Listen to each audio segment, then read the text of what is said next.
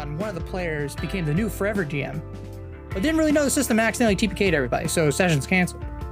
Welcome, guys, gals, to the special 50 anniversary special. Bow, bow, bow, bow. We did it. Nope, we ma- not- we made not- it to 50. Nope, not an anniversary, Mat. Nope. What? What do you mean not It's anniversary? Not. Anniversary implies a year. yeah, it's we've been doing this for like a year. No, we haven't. Oh, There's 54 weeks in it. and But we, we took some weeks off. True. Oh, so then we're over a year. Yeah, that's what I meant. We're over the year, baby. We did it. Why didn't you just say 50th episode? Say I don't know. episode. No, I like anniversary. It's a nice name. It's not an anniversary. Your face isn't an You're anniversary. lying to people. Fucking got him. Anywho's. Yes, this is the uh this is the 50th anniversary. I man, I fuck, hate you. I did it again. I went to say Oh my god. Damn it, Josh. This is what happens. This is what happens when Episode. you It's not that hard.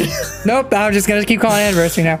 Okay, Special well, 50 anniversary episode. I'm here with the lads as always. I'm here with Isaiah over here, surviving. I, I'm struggling to become the Survi- next uh, the next champion of Chaos Undivided. Nurgle's the current fight that I'm fighting. Surviving, Yes. but not thriving. No, Got I the- Oh no, go for it, sorry. say the grandfather gives his uh, his blessings. Too bad I didn't fucking ask for them. Bre- bre- breathing, but not. True. I don't.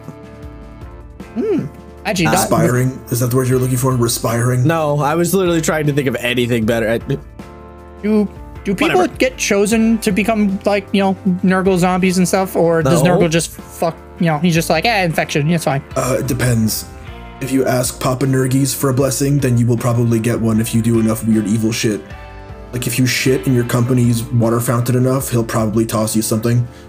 um, but he also just Oh, goes, "Oh, look at this random planet. Walking pox. Have fun, guys." It'd be a real shame if someone were just to corrupt it. yeah, no, exactly. It's like, huh, what, what's that? Dick maggots? Okay, cool, guys. Here you go. Here's some dick maggots. And you're like, ah, that's that's. So that's you a crisp high five. Jesus. and uh, and as always, uh, here with Josh as well. I'm here, but every time we slip closer to me, s- deciding if I should be here. And There. But uh, before we, Every we day do anything, hour. I don't even know where to continue with that one.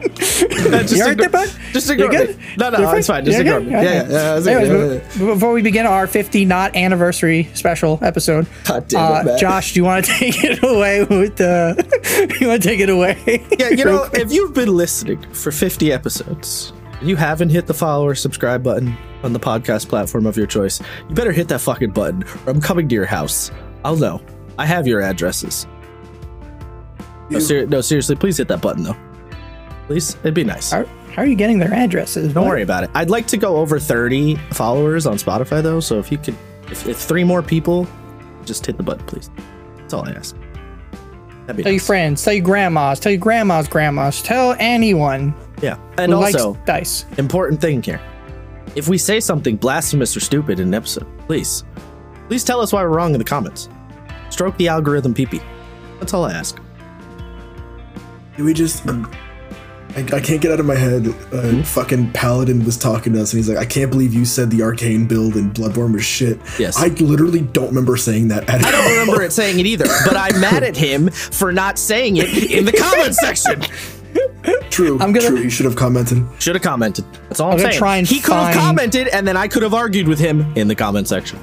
Okay, hold on, Brett. I'm gonna try and find the episode, and I just need the audio file of, of them shitting on Shitting the, on the arcane, arcane stuff, and just splice Just it in slice- right slice it in here. right now. Chief, I can find Right it. yeah. And now that's over. Uh, so today, uh, on upon request from uh, the boys over here, and I know I've mentioned it on and off again, I've been thinking in the back of my mind of wanting to do a somewhat campaign diary of the three-year game that I keep bringing up, as that is the big like most of my DMing experience has The campaign from. retrospective. Yeah, yeah, can't yeah, campaign retrospective because I, I have actually, I I forgot it. uh, You know, you guys know I'm a note taker. I fucking bullet point shit down. I didn't realize how crazy like the amount of notes I took for that campaign. I dated shit. Wow. Like, yeah, I I I'm like, wow, past Mat, why are you? Why are you so on the spectrum like this? Like, what happened? Like, That what? sounds like a living hell. It's it's crazy because I didn't think I'm like, yeah, I take notes. Yeah, of course I take notes. I'm fucking. It's me. Of course I do. And then I look at like the shit I've done, and I'm like, whoa, what the fuck? I don't even remember taking all these. Isaiah, that's the opposite of a living hell. That's great information to have. What are you talking about? No, haven't no. no it's entirely too much. To write down a date on your notes? Yes. It's not that hard. Oh, it can't be asked. See, I did that during. I even do that as a player. I did it for both the. Same. Uh, I did it for both uh, our games with Sam, and I did it with uh, the Icewind Dale game, just because I wanted to reference and make sure I knew what the fuck we were talking about. If someone's Yeah. like, "Hey, do you guys remember this NPC?" and I'm like, "Scroll, scroll, scroll." Yeah, I think like, th- uh, yeah, it says here three weeks ago we met him, and uh, you know Shane kicked him in the nuts and threw him down a cliff by accident. Yeah. It's like, why? Why did we do that? I will say See, I'm, for I'm my current doing that out of the off the dome. I don't No, that's extra brain you. space. My I have what is known as full brain. I see it. I need I need that space of random like cartoon and anime nonsense to be filled in there and D and D Needs facts, JoJo fun facts to be in there. JoJo fun facts. So I can so I need stuff written on paper or digital paper. So it doesn't just store up in my brain lockers forever. Where you know I should probably have important information like you know my parents' birthday and other things like that. I mean, listen, as a as a player, I'm definitely pretty fast and loose when it comes to notes. Like I don't stress them too much as a player because as a player, I have such a smaller window of things to be concerned about that generally I can remember what I need to remember for the game. As a GM though, I'm often rotating, you know, eight plates at once. So to make sure my plates are all in a reasonable order, I got to jot it down like there's no other otherwise even if you remember the plates are there, they- they- they're gonna you know they're gonna start doing some weird shit. All of a sudden one of the plates is behind you another plate's on the floor. It's still spinning somehow but it fell and it's like on its side. Another plate's defying gravity. You're pretty sure like you know you gotta keep them like in order. You know this is No. i, I mean i you know what whatever i'm just gonna let isaiah be a psychopath in the corner it's fine you have fun hannibal lecter You know what? I, I will keep everything in my mind palace. Thank you very much. what are the uh, what are the brain computers in 40k? What are those things called? The cogitator units, yeah. I can't wait till like the near distant future, and it's just gonna be Isaiah. Isaiah's like, I made it, I survived, just as a I like floating how- little robot brain. I like how you reference 40k, and I immediately thought of the Sibyl System and Psycho-Pass. Uh, yeah, Oh, I never too. played the, I never uh, played watched. Played? Sorry. Yeah, sorry, I, I'm mixing it up with a video game. My. There- there- so there's a great little fun fact for you about 40k. So the big Mechanicus guy at the moment, Belisarius Cawl, How do we always end up definitely here? made an no, it's fine, don't worry. He definitely made an AI uh, called the Cawl Inferior, and it's like 500 brains that form a supercomputer. That's basically an AI, and the Primarch that's alive right now, and he's like, "You made an AI, didn't you?" He's like, "What? No, no, no, it's do not. such it's- a thing? Look at all the brains. It couldn't be an AI. It's just my brain that I downloaded into all these smaller brains because my brain is too big." And he'll answer any of your questions. And he's like, this is an AI. This is an AI, Belisarius. This we stop bullshitting. He's like, what? No. That does. oh, what's that? I'm sorry. Oh, I, I got a call on the other line. Hold on. Like, yeah, like, don't worry about it. Cerebro enhance. Um, there's another fun fact. There's a new game, or not? Maybe it's not new. It's called um, uh, Blackstone Fortress. And it's a board game for 40k, and one of the characters you can play is a man of iron, i.e., a functioning AI that slapped an imperial logo on itself and just pretends to be a part of the Mechanicus, so they don't find out that it's an AI. what a what a loophole. What a Yeah. workaround. Both of those Yeah. examples. What the fuck? It's so funny. All right. I Well, do. But get us away from I guess- 40k, Mat. I beg of you, all right, all right. so so the Horus Heresy. bro. Okay, I'm so sick of Uh, hearing about it. that's like the only like thing I know that like annoys fucking uh, 40k players. Oh god. but uh, yeah, I guess before you know, I, I guess a little little back you know backening story, if you will, for the game. And I mentioned this in the backening, yes, in our in the origin episode we did, episode uno, one would say. Um, I got I mentioned this, and I'm not gonna I won't go over everything in you know detail like I did then, but TLDR. Buddy Joe got me into D&D. I played in his campaign for a little bit. My first game, first time playing D&D that campaign lasted about six or seven, mo- eight months maybe. Um, and he got burnt out and had to leave do the work. A lot of other players began, you know, kind of leaving and not wanting my gaming table to kind of die out. This new hobby, I I took up the mantle of DMing and been basically running ever since.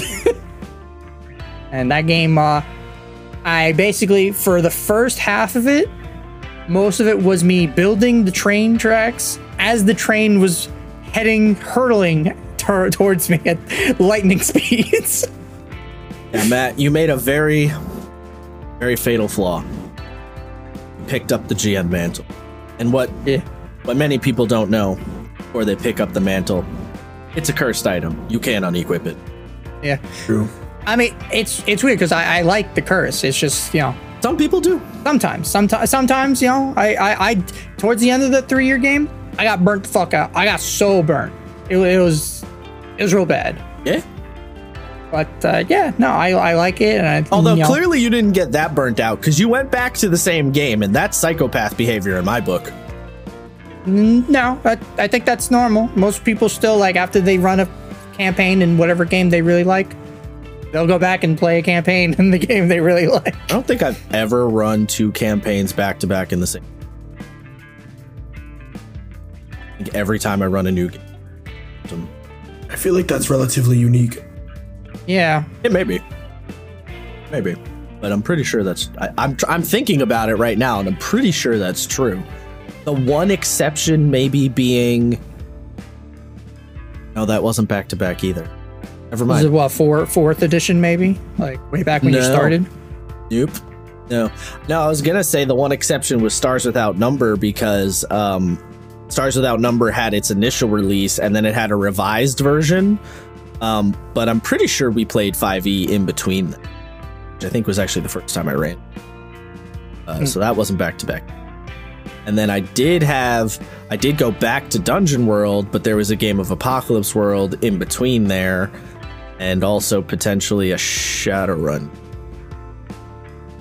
but like I've gone back to systems, but not one right after the other. Yeah. I don't No, think I think- ever. With uh, unless you count me being a player, that's different. Uh, eh, well, this is more GM. Yeah, Oh, like so I on the guess, player yeah. side, I've gone back to 5e multiple times in a row. Yeah. But that's because on a player side, uh, you know, I'll just say yes to whoever invites me because I'm like a starving dog on the street. I will take any amount of food. Please let me be a player in anything. I don't even care. If it's Josh, you want to play my the level twenty, uh, you know, one D and D's nuts uh, playtest game?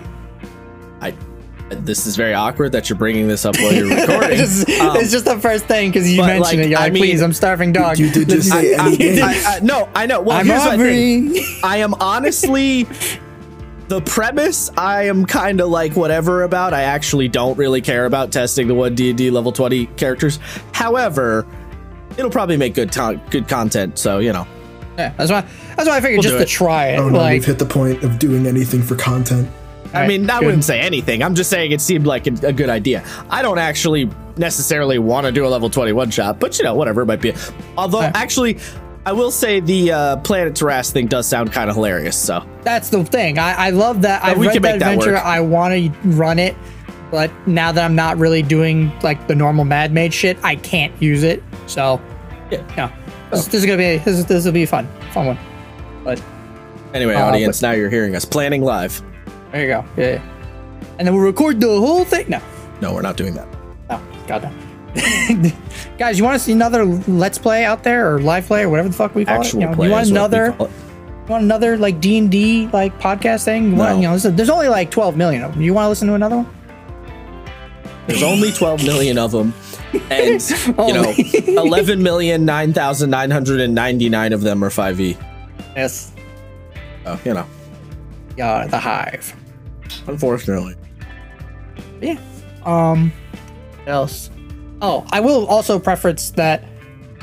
Uh, during Joe's game, the Joe's uh, early campaign, which I never really talked about exactly what it was. It's kind of like he was doing like around the world in 80 days in basically fantasy uh, Europe kind of deal. So we'd go from different like actual places in the world, but throw D and D shit in there.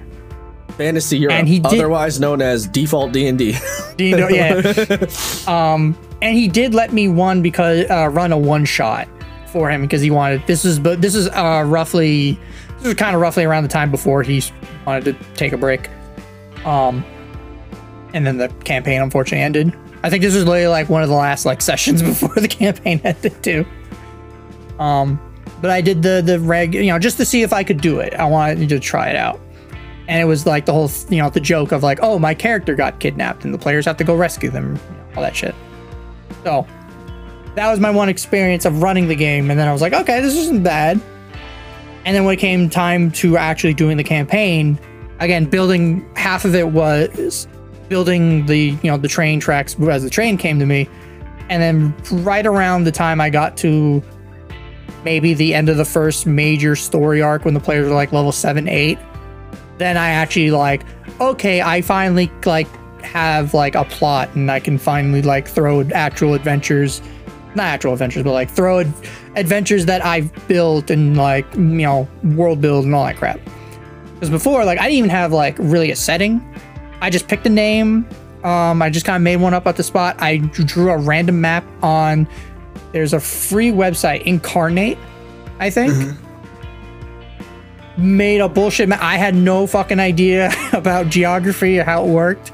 It's like the same thing that people give Matt Mercer shit for when he made Taldore, and people are like, "Oh, actually, Mr. Mercer, that's not how rivers work." And he's like, "Yeah, well, I'm not a fucking map maker, so sue me." yeah, I hate that shit. Listen, I let it go, people. Not you're not Yeah. a cartographer. Your GM's not a cartographer. Your mom's not a fucking cartographer. There's not a lot of cartographers on the planet. Let it go. Just let it go. Which is which is I- funny because then I Oh, just no. think of the. Sorry, I was gonna say. I just think of the. There's no alleyways in Manhattan. Oh my fucking god.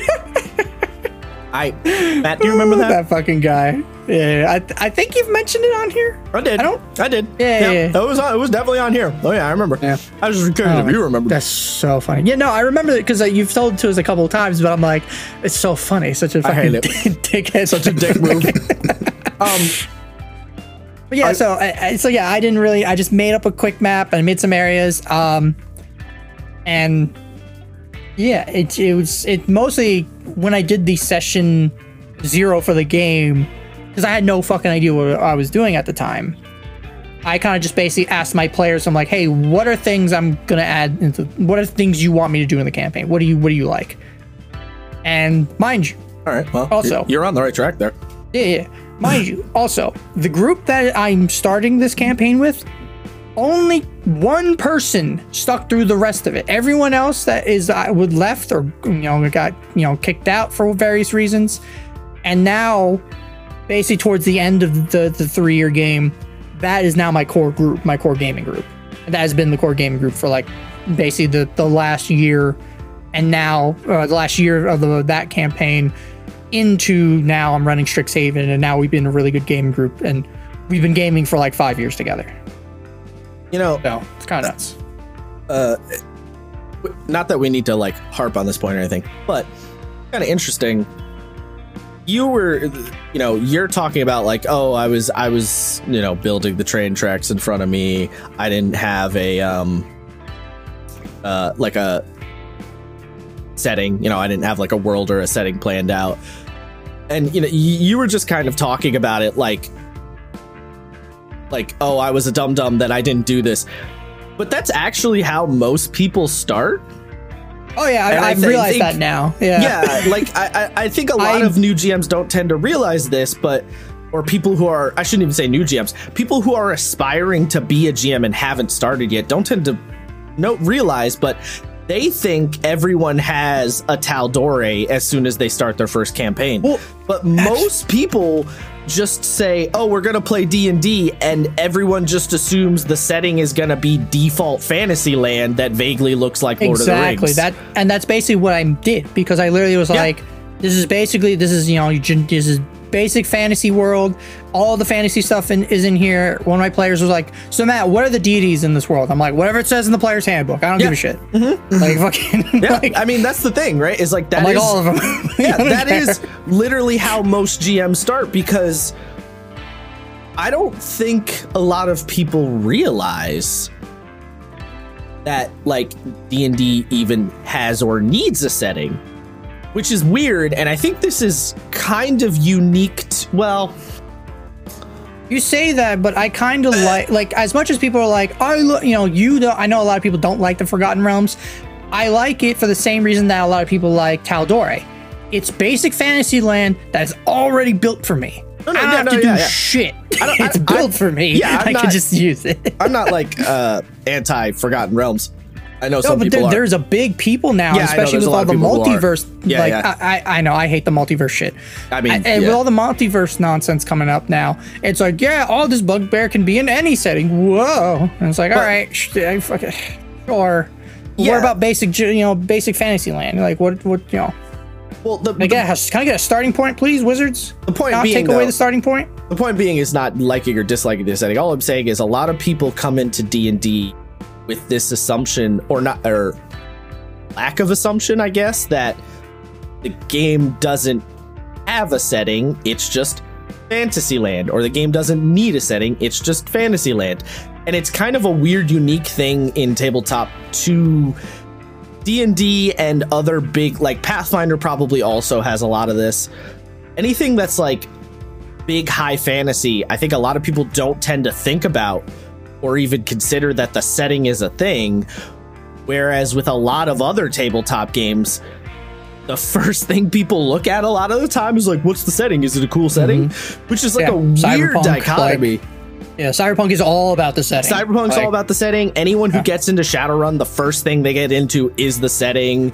Anyone who gives a shit about like any sort of weird uh like it's a fantasy game but different because of X reason, get into the you know like yeah, D&D's D&D and Pathfinder sit in a weird place where it's, people don't consider the setting and then new GMs don't consider the setting and then setting questions come up and they feel confused and like what am I supposed to do? But really the moral of the I think- story is do whatever the fuck you want. You don't Yeah, need to have make anything written in stone when you start. Yeah.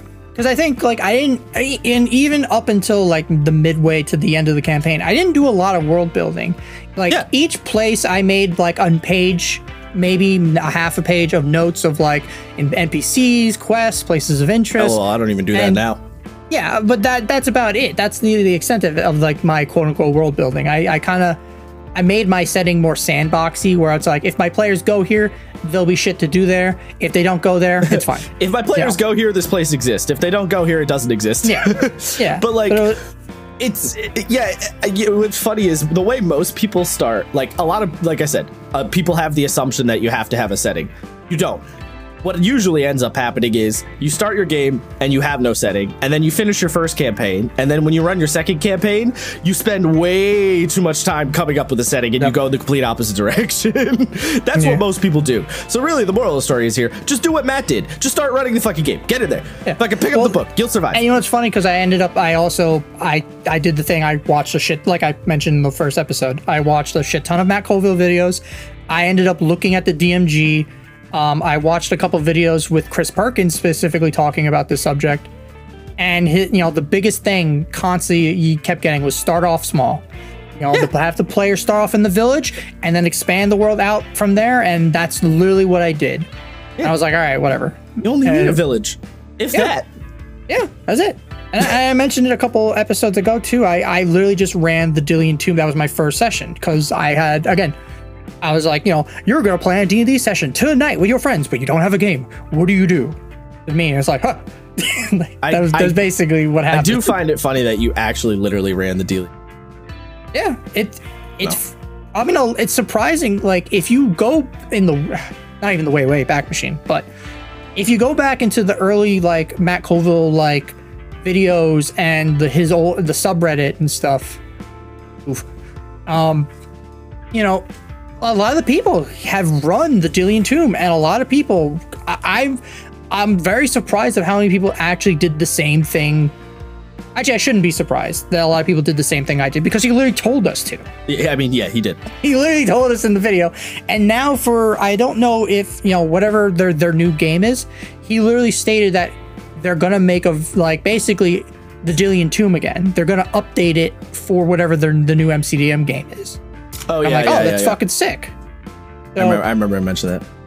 So it's a really cool. It's a really cool one. Like literally, it's a one shot idea. Like, and I did the thing. I, I, I mentioned I had the players. You know, I had Kalarel, the villain, show up, but they never fought him in that because that was just the you know tease for later on that he's the big bad of the, and he ended up being the big bad of the arc.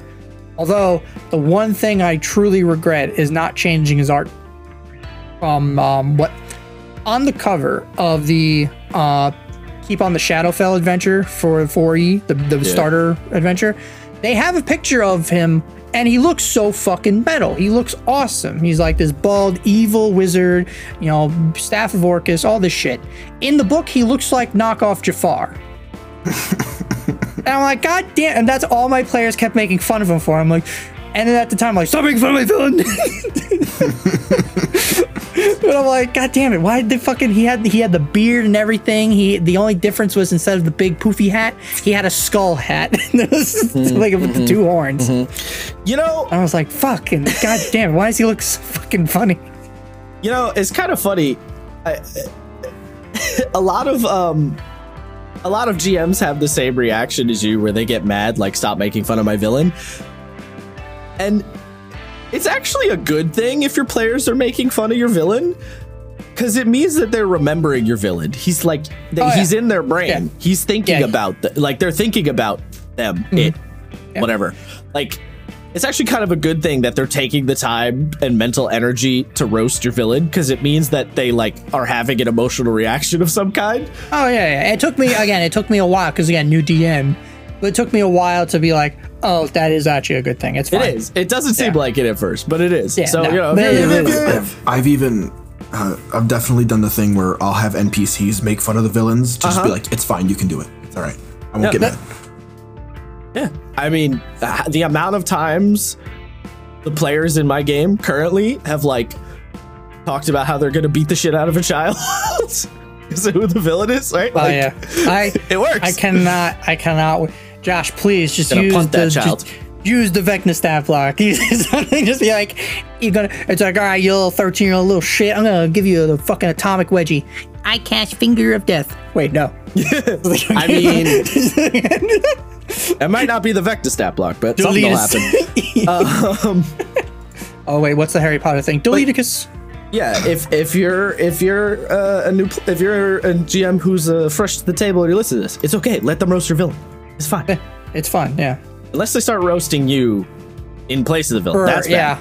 That's bad. Yeah. Don't don't do it. Don't. Yeah, yeah. If they come after don't you them make fun of personally, you. if they come after you personally, that is bad. Yeah.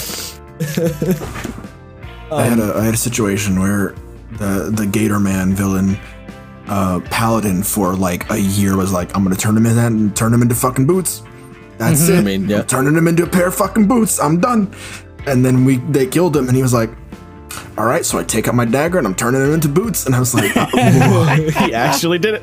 he, "Yeah, no." And then he, we, they had to they had to get into some dirty water, and he's like, "No, my Gharial boots, no, no, these are authentic." I think my favorite part about that that character Isaiah is when you showed me a picture of what the actual crocodile you based him on looks like, and he's so goofy.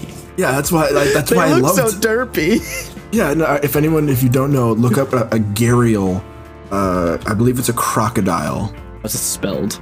Uh, G H A R I A L. Yeah, a Garial or Gariel. They, they're big, the big chubby boys with real thin snouts. Real thin faces. Oh, and they, those guys. they look yeah. like they're Yeah. constantly smiling. Yep. They look like they're real, you're they talking look real derpy. They're just like, hey, how you doing, guys? What's? How's things?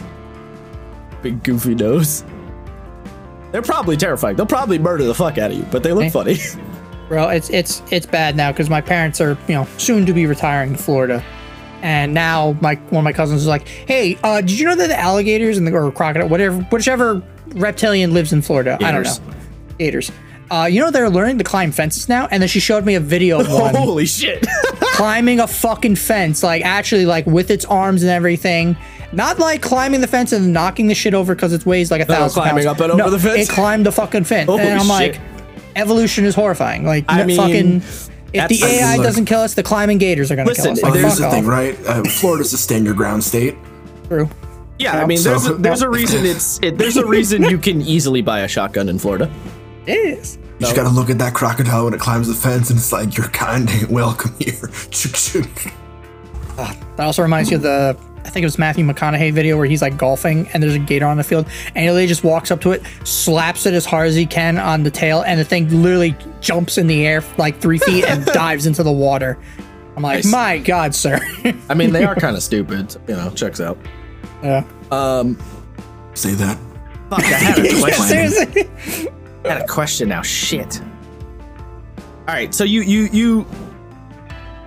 So so you end up being the GM because the other GM taps out and you take up the curse mantle. Uh, and you're like, all right, we're gonna do this thing. You run the Delian tomb. You have your sort of whatever your little intro bit. You show Kalarel the vial, who's your villain, sort of step. I do find it funny you also use Matt Colville's fa- favorite villain as your I- villain. It's funny because well, because he, he least for a literally. I'm like, this is such a good premise that I just want to take again and and Yeah. yeah, and again, a lot of this shit in my, I even I have here in my notes a lot of shit I used for my campaign. I stole from somewhere, warped it into my own thing, and just plugged it in, and it was Yeah. fine. Like stealing, you know, great artists steal. Like, so hmm.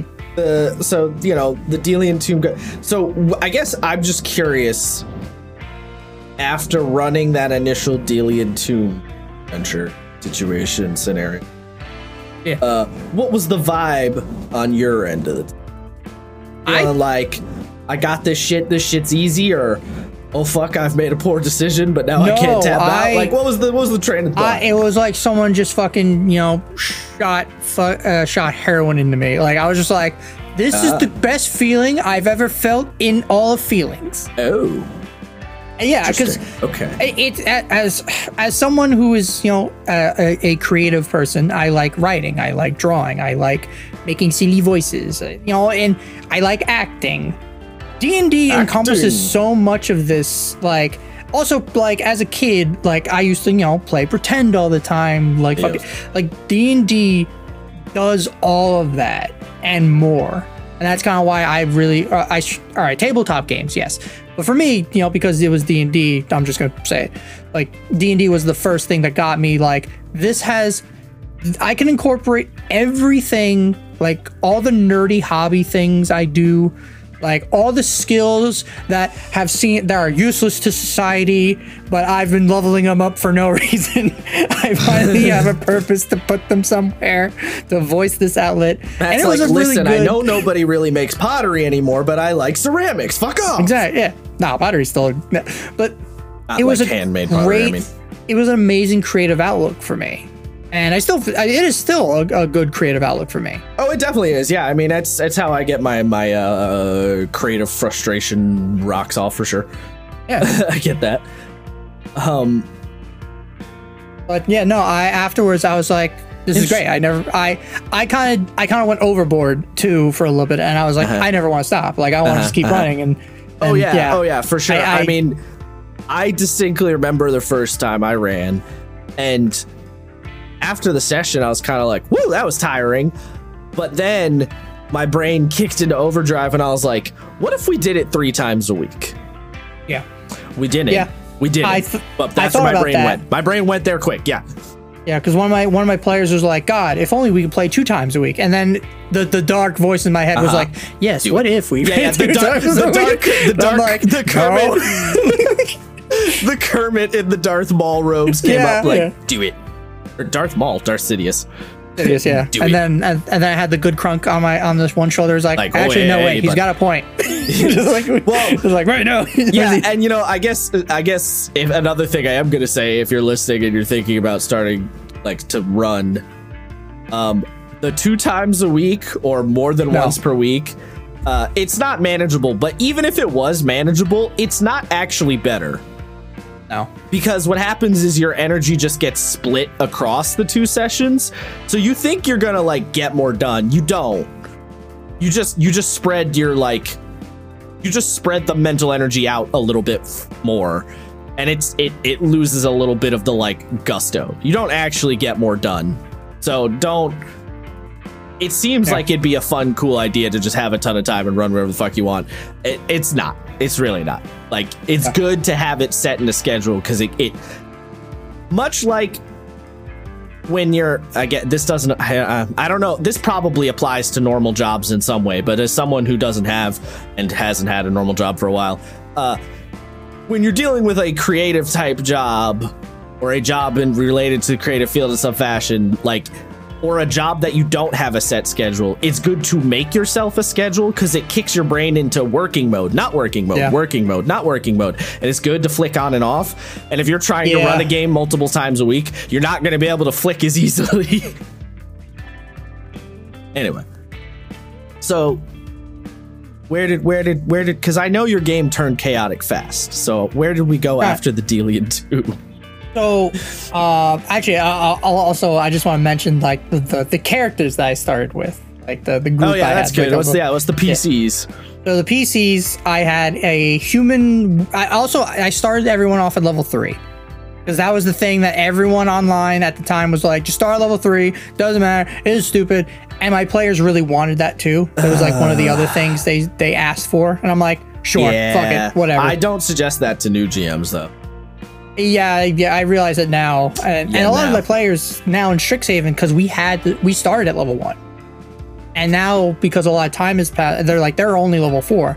But a lot of my players are like this is neat. Like I actually like playing at low levels because like you get to fight a lot of like cool, cooler lower monsters, and you don't have to Yeah, like lower monsters you never see it's more dangerous and shit. Like even though like players are fucking you know strong as shit, even at fourth not, level. not not But, like, I sub can- level five not really uh yeah, like they're not like my, they're, my my yeah maybe.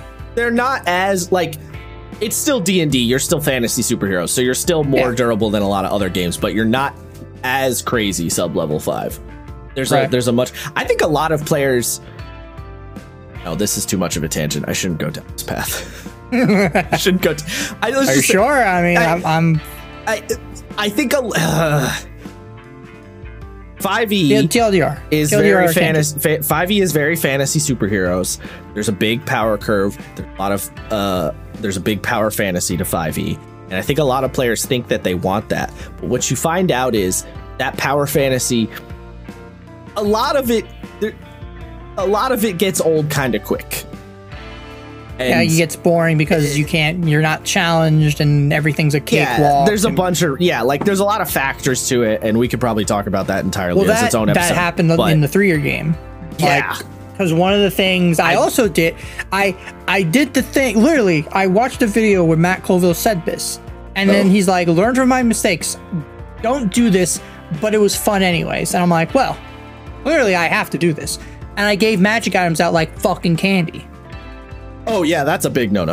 Yeah, no, Yeah. super big. Like after, like because I was like, eh, it's fine, fucking whatever. After the Delian Tomb, as a reward for like, because one of the things was they went to the Delian Tomb to save the Vorpal sword? blacksmith's daughter. Put a Vorpal sword in the Delian. No, no, but I gave one of my players like, uh, plus one sword that did poison damage or some shit. So like, yeah, dumb shit a level three character should not fucking have at all. Yeah. So Yeah, I mean the granted, it's poison damage, but you know, yeah. fucking still like, yeah, what the fuck? Yeah, uh, the the power fantasy stuff everyone thinks it's a great idea and there's a bit of fun to be had in it here and there, but there's definitely there's a balance to strike and yeah, handing out the magic items in particular. I think the big problem is if you hand out magic items like candy, what you very quickly realize is that uh, your players just don't give a shit about the magic items anymore because they have so many of them that they're like, man, Yeah. we'll get a different one later.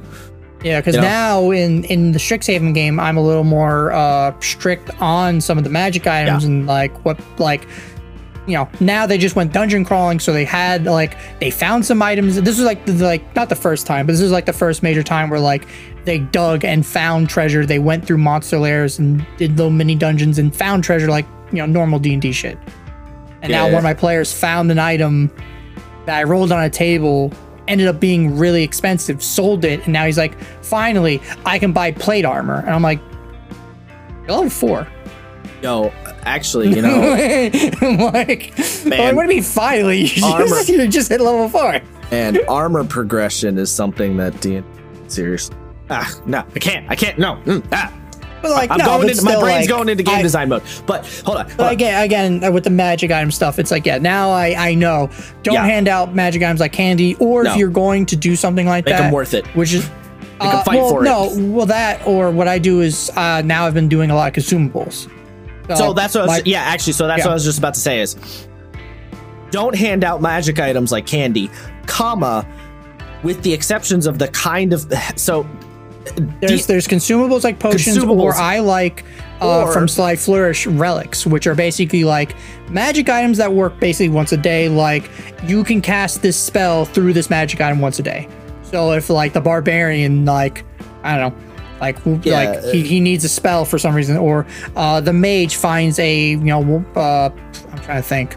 Or the paladin finds a sword and it gives him like searing smite. Yeah, And he's yeah. now he's like, So- great. Now I never have to waste the spell slot on this spell. That's. I mean, I wasn't gonna go down. The, I wasn't gonna mention those, but I guess that's also a way you can think about it. But I was gonna Some examples of like something that D and D doesn't have, or or, or, or D, so D and D has this, but they don't make a distinction very clear.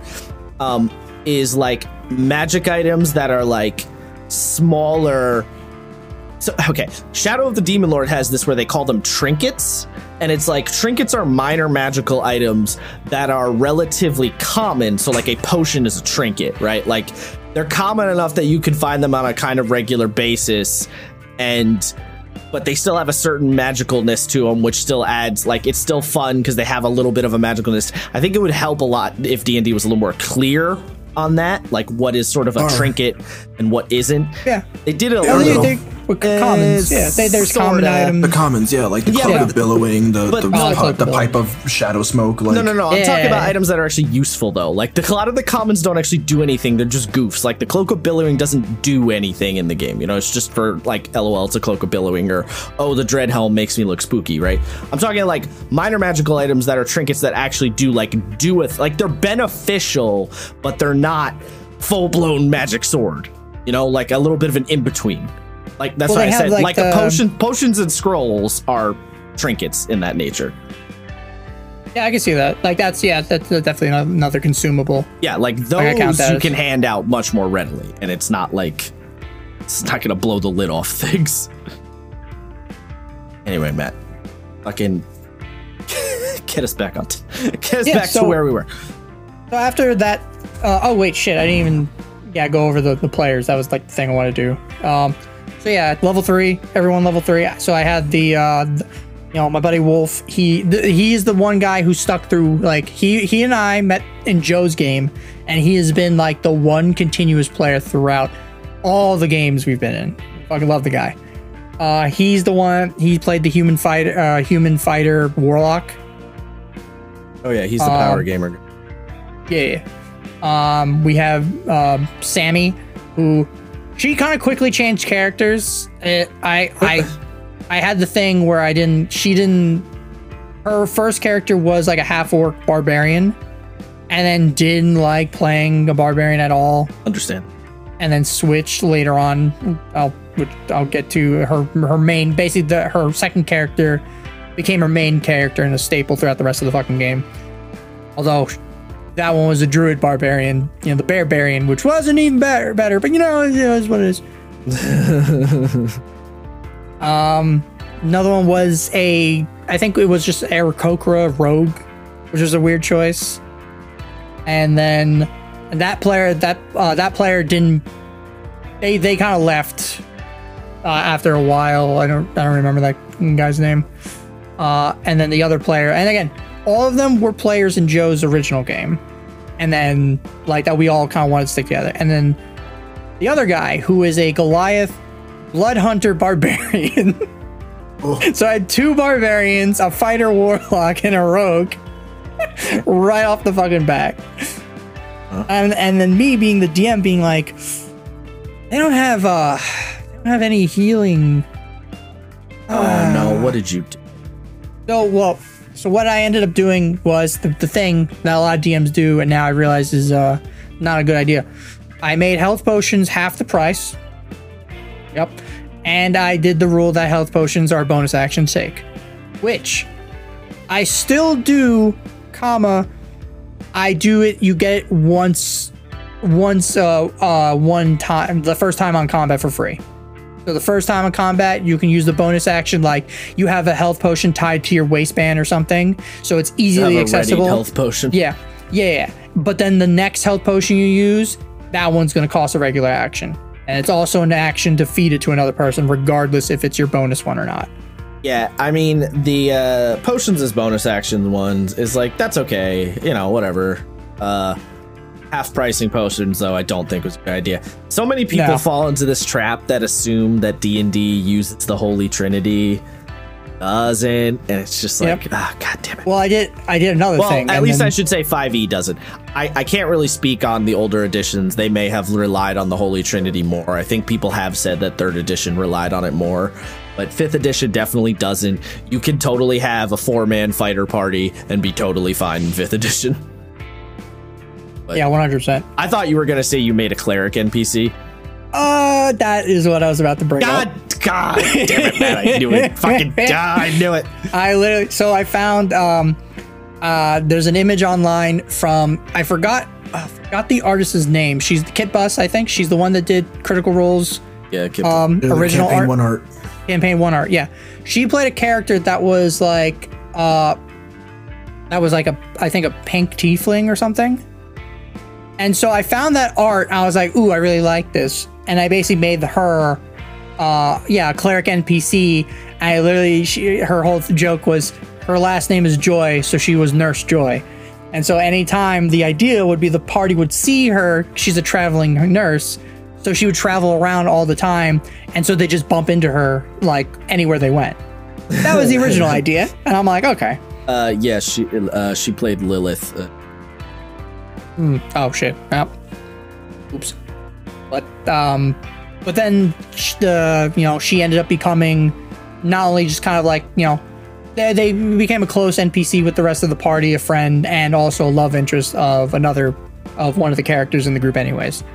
And she was like the first real NPC I like made for the game too.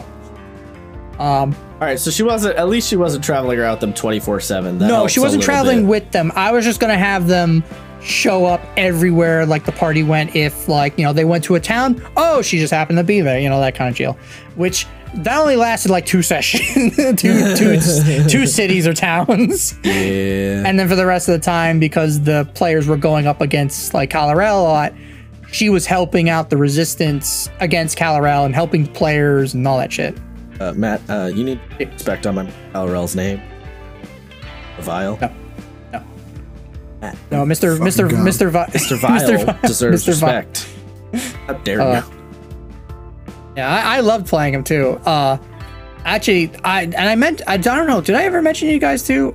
Uh, that I actually did a one-on-one session with. Uh, I, actually, before I do This, that, are you skipping ahead? This feels like you're I'm skipping ahead. Yeah, yeah. yeah. let's not do so, this. well, that it, that is ahead. So yeah, that was the main party. It didn't. It did not end off this way. So afterwards, the party were like, okay, what are we doing? The rogue in her backstory, like all the players had, like you know, they met in the tavern.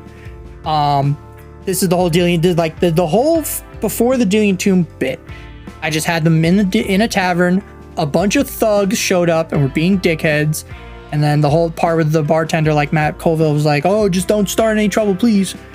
And one of you know this one fucking Giga Chad. I even speci- specified this was before the Chad meme, by the way. okay. So I just said this big shin fucking guy just stroll up to the party, acting all cocky and stuff. And Sammy, who's playing the barbarian at the time, she's like, "What would barbarians do?" Ah, yes, I would like to cut off his chin, his big chin. I like. I love the logic of what would a barbarian do? Senseless, non like unnecessary violence. She That's didn't what know. barbarians She's like, I so fucking uh, guess. her older brother is notorious for playing nothing but dwarf barbarians.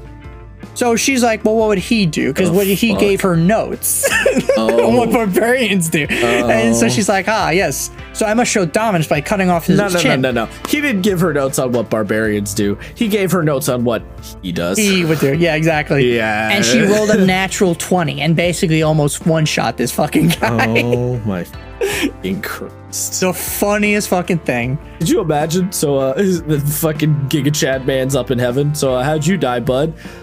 Some barbarian lady cut off my chin and I just like had a cardiac arrest from it. Like I don't even know, bro. Yeah, no, it was, it was great. Oh, that's so like. Uh, I mean that is, I, I'm not even surprised. That's a very new player behavior. Like, what do we do? I don't know. Wanted chaos. Like, yeah, Yeah, basically. that is uh, something new players do quite a lot. Yeah. Um, but then from there, they kind of afterwards they did the Delian Tomb. They came back, and now they're like, the Rogue in her backstory wrote that, oh, I'm trying to retrieve this book. I have to go to the next town over. Can you, you know, you guys seem pretty capable. Do you guys want to come with me? So the group's like, yeah, sure. I got nothing better to do. And they all traveled with her to the next town over. And in the next town, I made it, you know, a little bigger village. It's like they start off at a village, now they're in a town and I speci- specified that this town, one of the things they had, because I, again, I was like, you know, I didn't know what the fuck was going on. And Blood Hunters just, like, literally, Blood Hunters just became a big, big thing online. And so I'm like, ooh, you know what? I'll have a Blood Hunter school here because one of my players is a Blood Hunter. Genius, man. Your choice, but all right. Right. And so as the party are, you know, they're going along, they're trying to help this NPC get this book. They got the book, and then all the while they're dealing with a bunch of like undead here and there because Kalarel is a necromancer, and he is now the new like lord over this one territory that the players are at. And so they're like, man, this sucks. Like this fucking necromancer guy, like, there's all this undead everywhere. Everyone's upset. And so when they go they go to the uh, the blood hunter school because they found uh, and this is one of the things my players wanted they love the idea of notice board missions so one of the notice board missions was hey come to the blood hunter school. We need help with this thing. So they're like okay. And they go there and this is where i introduced them to the blood hunters and um, the, the, the player the barbarian blood hunter guy. That's where he kind of learned about his powers a little bit and they were given a quest of hey normally um, we go hunting for griffins off in the forest but something's been killing them.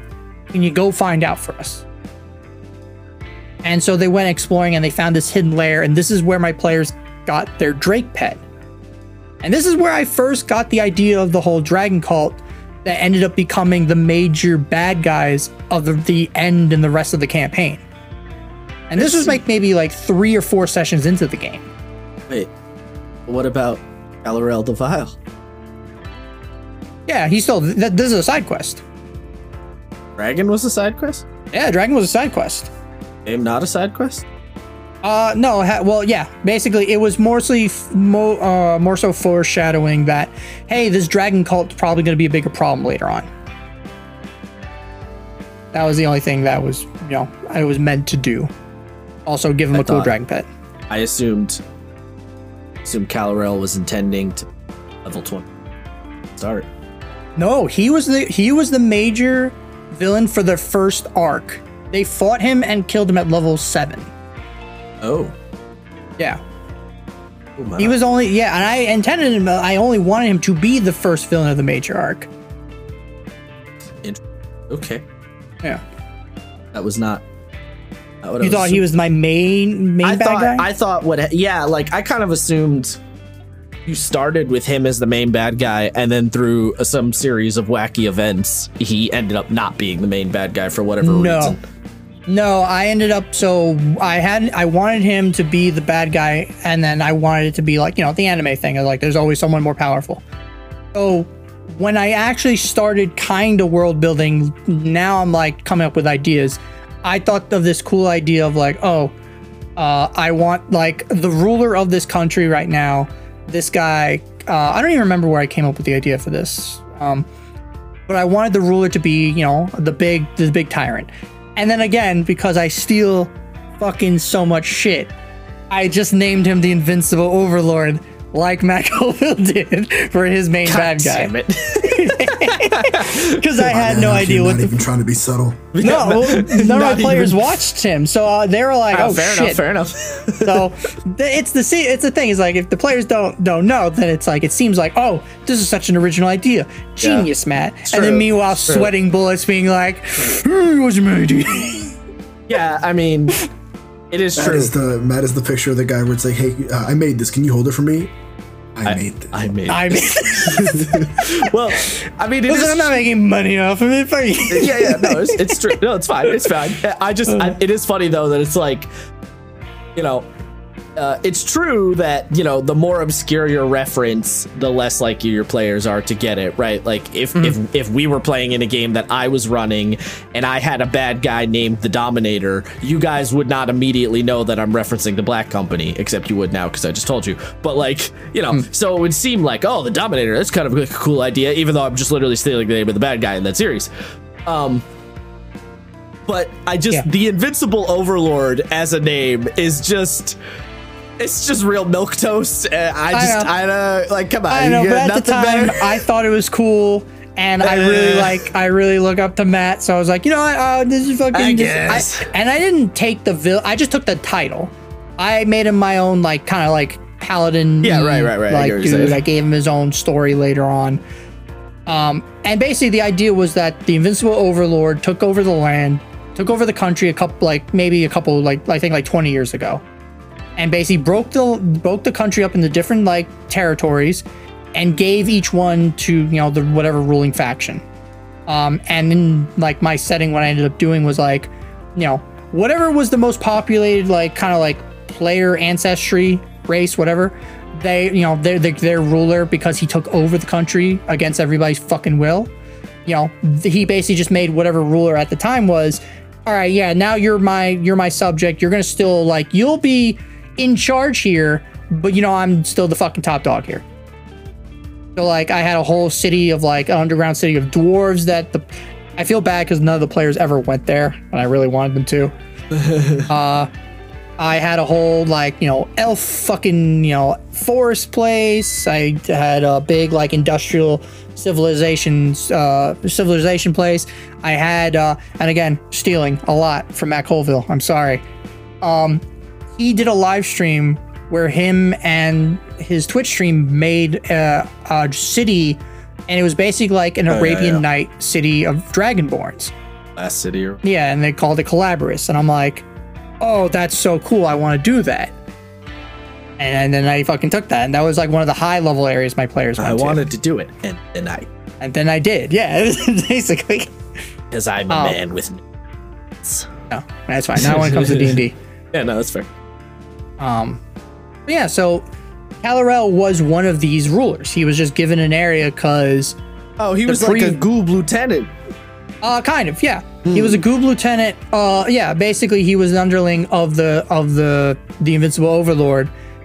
Because what ended up happening was the previous guy who, you know, uh, the invincible overlords ruled the land for like twenty years, and the guy in his stead was actually trying to feed a somewhat underground resistance against the overlord. And then the overlord found out and basically was like, "Hey, Kalarel, if you take out this dude." You can have his kingdom. I don't give a shit. Just fucking, just, I want him gone. You could do whatever you want. You know, do whatever weird necromancy nonsense you want to do. Just, just remember, I'm in charge. So Kalarel was like, well, the whole, whole kingdom to necromancy. What could possibly go wrong? He did. Hmm. Hmm. Okay, okay. Yeah. So, how the fuck did they end up with the Drake pet? So the Drake pet, it was a side quest from the Blood Hunters because their looking forest, Like a hmm. side quest. yeah, it was a side, yeah. And the, Ardell's so, not even here for I, I know. I just that's any, uh, the word side quest is tainted for me, and all I can think about it only took several is Aster hundred yelling, years. It's looking like a side quest. Is all I think of. here. It only lasted Fucking- one session. I, I think the best part is where he's like out here, looking like a side quest. It's the emphasis. It's the emphasis. But yeah, they the blood hunters were like, we usually hunt these griffins in the in our woods, but something's been killing them and melting them, and we can't find out where it is. and so uh, them. we're and we have a lot of shit going on because the blood hunters. One of the other things is because they're blood hunters. Kalarel didn't really like the fact that there was a school of zombie hunters hanging around his territory. All right. So yeah, they yeah, were yeah. dealing with a bunch of other shit. And they're like, listen, we we got the new we got the new semi lord over here, like with his fucking undead army. like bothering us, sending us death threats all the time. Just go figure out what the fuck is killing the griffins in the forest for us, please. I'll give we'll give you gold, and we'll be and we'll you know we'll, we'll owe you one. So my player's like, yeah, fuck yeah, they owe us one, yeah. And so they go and they find hidden, like after exploring the forest for a while, they find a hidden little cave, and inside there they find, you know, they find a corpse of a guy who's been just mauled to shit. And on his body, he had like a bunch of notes being like, hey, you know, I've been, I can't hide like, you know, I can't hide the dragons anymore from from the blood hunters. They're gonna find out. I need to contact the people in the dragon hatchery and let the the rest of the cult know that it's it's not safe here, especially with the necromancer ruler. And so my players are like, dragon cult? What the fuck? We have to deal with a we have to deal with a necromancer and a dragon cult? Like the hell? And after they they you know looked at the dude's body, they didn't realize, but huddled in the corner, hurt and injured, is the Drake. And so I uh, this was a black Drake because fucking black dragons are the coolest, most metal of all the dragons. Does Mat like black? Yes. Fucking dude, look, And- and- look at I- their fucking face. They are fucking metal as shit. Black dragons and their vomit breath. That's right. Yeah. Hell yeah. Their vomit breath that me, Isaiah, and Sam all assumed was more like mustard gas, and then the D and D movie said no. In fact, no. no, that that is poison dragons. Yeah, I guess. but they they saw the dra- the drake hidden and hurt in the corner of the room, and my players immediately they're there. Rather than I, I thought it would go one or two ways. Either they would you know do the the, the new player thing of just ooh XP in the corner because this is also when I was using XP. So they're like, ooh, let's kill it and get XP. But they decided to try and like heal it and feed it. And so I'm like, okay, instant, you know, instantly bonds with you guys, you know, because you, were trying to hit, rescue it. But what they the players didn't realize was that above them, and they're in this like underground cavern. Above them, there's an entranceway that leads to another like kind of opening, kind of like in The Witcher Three. There's a part where you fight. um It's like a really big cockatrice or something, and there's a ledge hidden. There's like the cave hidden underground, and there's a high ass ledge that you normally can't see. Like even The Witcher 3, like you can't see the ledge unless you like move the camera all the way the fuck up. And it's like one of those things people miss constantly. And that's what I did. And up above, Wait, there were some worm, like black dragon wormlings hiding, watching the players do this. And then they dive bombed in and attacked. that I that feels slightly unfair though. Mat. Uh, Like I ain't gonna lie, that's slightly unfair because in a video game I have a right analog stick to pan my camera around. In a tabletop game, I have to like say specifically. And why would they think to mention? Oh, we look up. Meanwhile, like I, I'm just. Well, I'm, it was, I but- that feels a little. Didn't you Well- do that to us with the weird roper thingies? No, I mentioned the big fucking rock in the way, and said that it was like weirdly placed. No, no, but the thing that fell on our heads. Oh well, yeah. If you had gotten into the problem was the they were already in the room and act the the, the drop the yeah what are those called? I forgot The, what um, those are called. Yeah, but yeah, yeah, yeah, the, the sting, drop things. stingers or some shit. Yeah, yeah.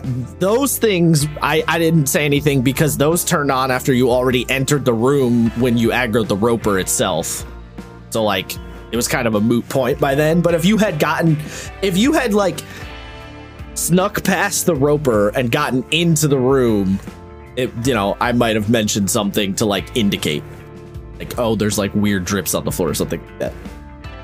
Although I guess I don't I don't know how Mat described the scene at the time. I'm Well, just I saying. des- well, describe the area, but also the the black dragons rolled really fucking well on stealth checks. Well, no, no, the yeah, that's fine. But you could mention like in a scenario like that, I might be like, oh, you notice there's like a weirdly high up ledge next to you, or I might just I might not even say that. I well, might on I the would- roll twenty map, they could see the ledge. Uh, Like I didn't, so I had the okay, tokens on the yeah, GM layer. Iffy. I I I get- ha- yeah. I did the thing. I'm like everybody, you know, do you, like what do you guys do? Some people are like, I want to make perception checks. I want to make investigation checks. I want to try and feed the Drake. So people were do actively doing stuff. The problem is they just didn't, unfortunately, roll high enough. Uh, I mean, all right. If they if they had enough information to even, uh, th- m- I'm just saying. I, I always want to I wasn't sure. trying to trick them. Yeah, that wasn't my goal. Yeah, I was yeah. never trying to like, hey, gotcha. Like, Like- that wasn't at all. I always try to make sure that the the players have enough information to at least think to look around a little bit. I'm not necessarily like giving them the details, but like enough to give you a little nudge, nudge, like consider it kind of thing. But Yeah. if they had the map and they were looking around and just failed to check, then that's a different story. Yeah. That's not how you Um, initially described it. That's why I was like, wait a minute. No, and that was actually, and that was that my first sense. like deadly encounter with them. And then I think I leveled them up after that because I was like, yeah, fuck it. how many black dragon wormlings was it?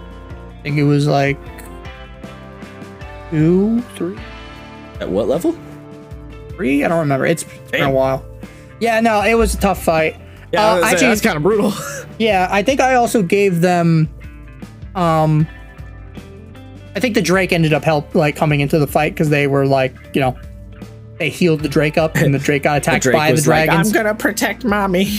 yeah, basically, it's like I want revenge. Fuck these guys. um, yeah, So they wait, got the why Drake. was the Drake abandoned? Or did you say that and I just missed it? Uh, so the so basically the guy, the the body they found was one of these dragon cultists, and oh, sorry. So what the cultist I, I I forgot in the notes what he said to the player. Uh, what he said in the notes as well was, you know, I'm I'm hiding these dragon eggs here. They hatched. Uh, one of them's not a fucking dragon, you idiots. It's a it's a drake. Thanks. Oh no, the dragons are being really aggressive. They're killing a lot of the wildlife near the area. I can't control them. I can only the Drake's the only one listening. Guys, rest of my dragon call, help. Oh no, I'm dying. And then they, they basically it was that. That this guy was hiding these dragon eggs here for the dragon cult and basically stealing supplies from the blood hunter uh, or yeah, the blood hunter school. But then the the wormlings hatched fucking up the ecosystem. A lot of people were noticing, and this fucking puny dragon cult, this loser, couldn't handle the the wormlings because they're dragons. Uh, what uh, what was the distinction you're making with dragon versus drake in this scenario? Like I know, I know like visually and stuff, but usually they're like a subspecies. Or were you, or did you not think What about it? Like, well, because the way you just described it, you made it sound like i- for the setting you were building, like drakes are different from dragons. I mean, they kind of are. They're they're made from dragon bits. They're not Yeah. like full dragons. They're like a, I guess. they're they're basically like uh I think they even are technically monstrosity. No, they're drag they're, No, they're they're, dragons. they're dragons. They're not much. They're yeah, basically they're- made when like you get enough dragon scales together, you you know, you put them in a pot, you do some magical alchemical nonsense, an egg is created and then out hatches a drake. And a drake is basically like a protective guard dog that also happens to be a dragon. Is that like Forgotten Realms lore? Yeah. Yeah. That's in Volo's guide, uh multiverse, whatever book. Fucking um Rise of Tiamat.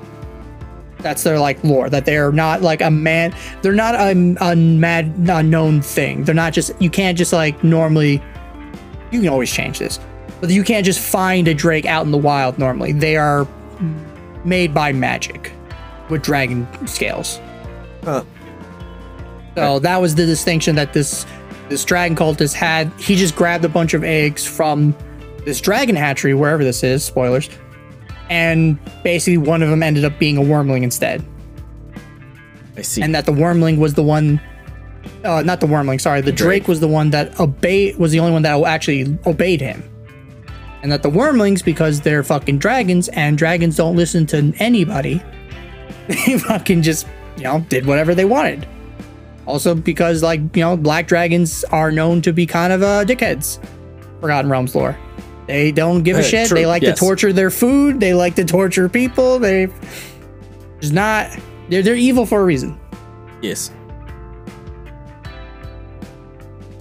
But yeah, after after the after the whole Drake thing, the players got back to town, and when they got back to town, uh, they noticed that Kalarel was there with a bunch of you know basically like a small squad of undead, and he was standing in front of the the the, the school, so the headmaster of standing Blood there Hunter like, School. what up, bitches? Yeah, basically, in the headmaster's school and Kalarel were basically having a shouting match, and the basically Kalarel was like, "Listen, I don't give a, f- I don't care that your school exists, but I know that you have the the the staff of Orcus. Just give me the staff, and I'll leave your school alone." Which the Bloodhunter's like, I don't even know what you're talking about. What is that? I ain't, I ain't got no stick. I just like the idea of like, we know you have the staff of Orcus. What? Don't play dumb. What's he talking about? Yeah, basically. I know you have it. No, seriously, what are you talking about? You stop. Is anyone else confused here, or is it just me? Uh, Sir, what the fuck are you talking about? Yeah. and so my players you know they they tried getting in between there and one of them like basically the barbarian uh the barbarian blood hunter basically volunteered the entire party. Will be like uh, mr Kalarel, sir uh listen if you if you leave the school alone we'll, we'll find your your your your staff or whatever the fuck you're looking for you weirdo. So he's like all right fine. He's like you have You rolls up you rolled up sundial watch. You have seven days, and if you don't, I will necromantic blast the shit out of this school. And then him and all of his, his zombies teleport away. Which all my players were very upset by that uh, about the what the blood hunter barbarian did, because they did not want to do that. yeah, and this is when I also again stealing from Matt Colville and then looking up the the adventures online. This is when I introduced the Caves of Chaos to my players. Of course you did. Yeah, of course I did. Yeah. Oh well, to be get- fair, that's not stealing from Matt Colville. That's stealing from D and D Second Edition. True.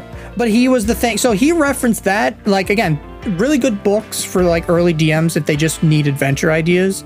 Caves of Chaos and the fourth edition Dungeon Delve book. He highly recommended those books, and so many people, including people who are wor- who still work at Wizards of the Coast today, reference the Dungeon Delve book because it's such a good like adventure idea book. It's just literally like here's one or two pages, here's an entire mini dungeon. You can finish it in a session, and you can generate so many ideas, build campaigns off of it. it it's it's fucking it's great. And I ended up using a bunch of those encounters, trying to figure out how the fuck to do them in 5e, and then somehow not screwing it up random in 5e. Fair enough. because because again the the conversion thing that wizards put out not great I, yeah, I mean, com- con- con- converting from fourth edition to fifth edition, there's no easy way to do that. Those, the games are just really different. So, like, you know, I'm I'm sure they tried their best, but like that's kind of a not an impossible task, but yeah, is uh, is definitely not an easy one to say the least. Um yeah. And then also now because they had the drake with them the drake became their pet. And this is where i mentioned that uh originally i just used the drake stat block and then i kind of tried using the dungeon master rules for like leveling them up and giving them character levels. That didn't fucking work out. And then when the essentials kit came out fucking forever later I just switched them to a sidekick rules, and it and it made my life and the player that was running them so much easier. Yeah, that Like, was a so weird. much That, that's weird. I forget. I, I forget about that because the first time I used him, it was in Tasha's. But yeah, the fact that the uh, sidekick rules were actually in that essentials kit was kind Yeah. of a weird thing. Yeah, because they were trying to play test and see about because a lot of people were, requ- were uh, requesting one-on-one D and D. And so when they were like, "All right, well, we need a new box set because we're going to stop really producing the Lost Mines of Phandelver for Target. We need to have a new box set." So their idea was like, "Let's do this new box set. Let's throw out a couple of ideas." And people were like, "Ooh, if they buy this box set, like let's say like couples, and they want to do you know one-on-one D and D sessions or single parents or whatever, they can just do that." and they have sidekicks, so they don't have to worry about like throwing, you know, a dragon at their part, the, the you know the the white uh, dragon on the on the cover of the box at your one player and murdering them by accident. Yeah, You don't have to worry about that. Like, yeah, I, I get the logic. It just feels weird that they put a pretty like useful and impactful mechanic like that into that kind of a book because I feel like Yeah, it got buried for a long time. Uh, well, it was the only way to get it. So also like scarcity, they wanted people to be like, "Ooh, if you want the new rules, go buy it." Haha. Yeah, I guess that's true. You're like, "Ah, you fucking." Yeah, you got a point there. You got a point there. Um, yeah. So then the players were like, "Okay, well, now we're on the hook for trying to go after you know, after the staff of Orcus, which, by the way, in normal D and D terminology, it's called a wand of Orcus because uh, Orcus is goddamn gigantic. But I hate that. I hate that it's a wand, so I just called it a staff instead. Yeah, I mean, it, it basically is a staff. Like, even if you look at the art for 5th edition of Orcus holding it, that's not a wand. That thing's huge. uh, no, in five oh yeah, no, you're no, Yeah. mm, Yeah, in five It's he's like about a- half his fucking size. He's, he's yeah, yeah, you're right, you're right, you're right. Like, it doesn't look like a wand at all. It absolutely looks like a staff. I've seen the one art of him from five, like it's the one where he's like over a pot and there's a bunch of mind flayers and shit there. That one looks like a wand, I guess. but like the rest of them, yeah, no, it's you're right. It's it's fucking huge. Well, I, I always think of the one where it's him, it's him like flying, like he's like got his chest out. Hold on, let me see if I can find the art. Is Yeah, it the, that's, the that's one the, from that's the out of 5e the, art. yeah, That's his, like, the official super dirty, 5e art. grungy. I, I actually Yeah. I really no, do no, love no, that it's, one. It's uh, it's hold on, it's this one. I swear. Yeah. That's what I'm. That's what I'm looking at. Oh, Oh. that's from the Magic the Gathering setting. Oh, Yeah, oh, or ma- setting. Sorry, the Magic the Gathering cards that just came out. Yeah, yeah, that one's really cool. Yeah, art. that looks like a staff in that picture, yeah, it's too. fucking huge. Yeah, I don't know why it's a wand. It's a fucking Anyway. yeah. And he was in, yeah. So my players are like, well, fuck. Now we have to do this. Now we have to And fuck s- Orcus. Yeah. So which to which the Blood Hunter, Damn, you know, Mat just headmaster. breezed past me on that one. What? sorry, I, I, oh, I, didn't, I didn't hear you at all. I'm so sorry. Damn it. I said. I said now we have to fuck Orcus, and you just went, oh, Aye. yeah. You just very casually went, yeah, and then moved on. I was like, Oh, wow, shit. Mat just put me in the dumpster on that one. know your place, trash. Like, oh, okay. Top tier, top tier waifus in D and D. I'd like to fuck number fifteen. Oh, Number 15, Orcus. Orcus, the black, the black god, or whatever the fuck his edgy Other- title is. What's, what's his Yeah, title? Uh, I forgot, but one? he's basically the person who invented necromancy. I forgot. He has like a the, the Prince of Undeath, I think. some shit like that, yeah. Look how fucking edgy Oh no, you literally got it. Yeah, the Demon Prince of Undeath. Oh, Okay, the- yeah, yeah. also known as the Blood Lord. Blood, the blood, Which doesn't make any Blood sense. Lord, Un- I love that. the Blood Lord doesn't make any sense. Undead don't have blood. I mean, it's all just like Well, I mean, vampires. Eh. Don't have blood. I'll have- no, that's why they suck blood because they don't have blood. That's the whole thing I with thought they were vampires. just you know vitamin D deficient. No. I mean, yes, also that, but no. Also, there's no vitamin D in your blood, Mat. Oh, whoops. Not vitamin D. Set. Not how that works. I can't just drink blood and be like, I'll never have to go outside again. just drink blood. Vitamin D's made in your skin. Oops. Anyway, And out here. It's fine. he said they're vitamin D deficient. Yeah, just guys, just go outside. You'll be fine. Ah! fucking explode. Yeah. What's that one picture of like DM like here's your pre-generated character and it's like vampire life uh, light cleric. The Yeah. guy's just like, what is this? you think this is a joke? I'm just saying, there's ways you can make that idea work. I'm just saying. It's pro- it's a pretty funny idea. It's a funny idea. Anyway, um, Yeah.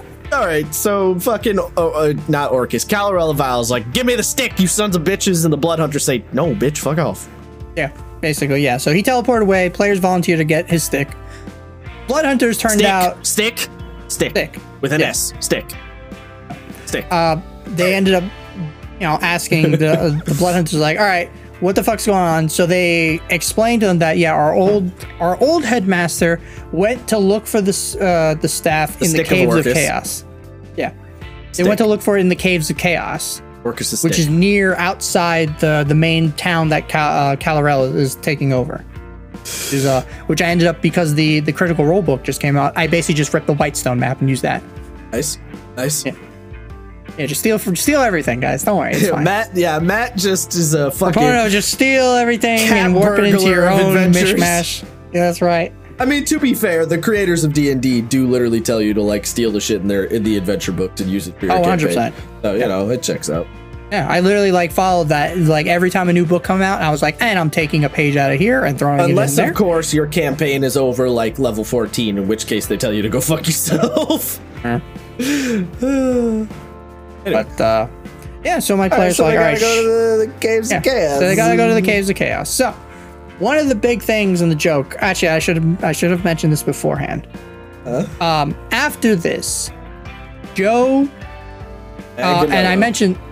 Hmm? No, no, not Manganiello. Joe, my buddy, the one who got me the D and D, the one who ran the campaign originally, got burnt out, left, came back, and he's like, "Hey, can I play for a session as a character?" I was like, "Okay." Played for a session? session. A s- hold on, a session, Oh. and then just became another permanent player Oh, yeah, yeah, okay, yeah. And so looking back, I'm sitting here like, was it really work related, Joe? Was it? Was it? Was, it? Was it? Not one of you. But I mean- it's it's all good because honestly, like I lo- he's Joe's such a good fucking player. Anyways, Yeah, I mean, to be fair, out outside of game workload as a DM is higher oh yeah, player, so you know, Well, I, yeah. I, I, I, you know, I understand it, but it is a little funny. Like, yeah, Joe, yeah, really? but one of the things because he played a uh, he played a human shadow sorcerer, and his thing was he kept he wore like a lot of black clothing. He wore a raven mask. Like he was trying to edge it up really bad. Um. Also, shit. I should mention. Uh, Xanathar's Guide came out like two to three months before my campaign started. So a lot of my players picked a lot of new shit from Xanathar's Guide because that was the newest book. So he, I think, yeah. So he played a shadow sorcerer, and one of the running jokes that happened in the game, because the players would every once in a while fight like uh, one of Kalarel's like you know minions, like another like mini necromancer, and I joked that the the ne- the Kalarel's minions always confused Joe's character for one of them. Because he just dressed so like dark and like a necromancer an edge lord. yeah. So they're like, they're like, they're like, Mark, Mark, what are you? Who are these losers? What are you doing, man? Come over here and res this body with me. Come on. hey, yo, Mark, what are you doing, man? What's what's going on? It's the fucking. It was it was it was it Will Friedle or yeah it would when they they're in the the fucking Slayer's take bit in the campaign one where they're like Dale. yeah. So they kept. So that happened like two or three times to the players, and it became a bit. And so the players are like, "All right, we have to go to the caves of chaos." Joe, because he kept getting ref like miss, uh, he kept getting mixed up as like one of the Kalarel guys. He's like, "Wait, guys, I have a genius idea. What if I go undercover and pretend to be one of Kalarel's guys, and I'll just kill him in the night?" Genius What could go wrong? what could go wrong? And so my players are like, all right, all right, man. So we'll we'll go to the caves of chaos. Wait, You wait, have- wait, hold on, hold on, hold on, hold on. Wait, I just need to, I just need to refresh that sentence in my brain. He was trying to assassinate Kalarel. Yes. I. Okay, bud. Yeah. Okay. Yeah. So Okay. Joe, so Joe wanted. He's like, all right. He's like, I'm getting confused for a lot of his minions. He's like, this is gonna be easy. I'll get in, I'll kill him, and then you know uh, the mission complete. We don't have to worry about getting the, the staff at all. And in, in and out. Twenty minute adventure. Yeah, and- yeah, basically, and he's and basically it's 20 like, hey, so if I if I don't like listen, just wait for me. Give me like give me like give me like you know, give me a day. I'll meet you guys at the entrance of the caves of chaos. If I'm not there in 24 hours, assume I died. And so the players are like, well, that checks out. old, old choice, but okay. So the next time the players run into one of these minions, like again, the same joke happened where the guy's like, you know, you know, Bill? Are you bud? yeah, Steve, like, what are you, what, what, what- like, what are you doing? doing and and Joe wrote like a nat twenty, I think, on deception. So he's like, yeah, man. Oh, dude, I got lost. Like, uh, hey, let's go back to let's go back to the boss's place. Like, I just, you know, I need to go there. So the minion was like, all right, man, let's go. We gotta, you know, we gotta teleport back out. So they, so the minion uh, and I Matt Colville, I think he said this was from the uh the Black Company books, like the whole red coins. Like Kalarel was using this these Red coins. Yeah, there was something about blood coins, like, and Matt did this in when he was like explaining the Delian Tomb thing. Was like Kalarel paid people for dead bodies with red coins, not gold coins, red coins. Oh, oh, he's referencing. Oh, so yeah, Yeah. they weren't. They weren't. Um, special coins, but there is a character in the second Black Company book who basically kills a bunch of people in the village he lives in and brings their bodies to this castle up on the keep that he doesn't realize is actually a cult of the Dominator, who's the main bad guy, and they're using the bodies to make, I think, zombie minion, ba- like zombie warriors, basically, uh, in ret- to help the Dominator return.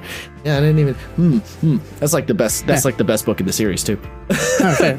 but like I didn't know like what they did, so I just assumed like you know what, this is probably you know he he pays people. This is probably how his minions can like get back and forth between him and like his town. So the minion uses like you know I didn't fucking know, so I just was like yeah magic, you know evil Kalarel magic, and they use the coin. They teleport to uh Kalarel's uh, castle. Yeah, it was. Which- it, it was literally. It wasn't anything special. It was literally, he was just. They were paying him a lot of money for dead bodies, so he was bringing them dead bodies. Nice. But But yeah, okay. So they tell so Joe teleports there, and this is my first one-on-one session. So I was like, all right, I have no idea what the fuck I'm doing. Um, and basically when they got there, this is uh, Joe saw that uh, a bunch of the basically what Kalarel was doing, and he had this like lab facility with a giant undead elder brain, like a mind flayer on uh, elder brain, plugged into this the device with a bunch of these evil necrotic runes and shit, and basically was using this to power all the undead around and basically control an army of undead throughout the city.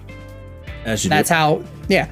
And so Joe's like, "Oh fuck, I, I'm in way over my head. No, you think?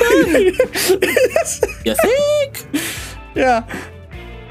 So he's like, "All right, that." Uh, he's like, "All right, well, you know, I'm here. Might as well stick to the plan. Stick to the plan." Stick to And- the plan. Yeah. So he goes. Uh-huh. He so he goes, and one of the things that Joe, this you know shadow sorcerer character, did a lot was he liked to bake. He like he joked. He's like, I bake cupcakes, and people were like, Are you part of a cult? He's like, No. Why? Who wants punch? Who wants punch? Okay. So he liked to so he liked to bake, and he recently got a uh, a uh, what do you call it? Philter of love. It's basically the thing that like makes whoever drinks it like fall in love with you. So he's like he's like all right all right. He's like I just gotta feed this to Kalarel, and then I'll just kill him.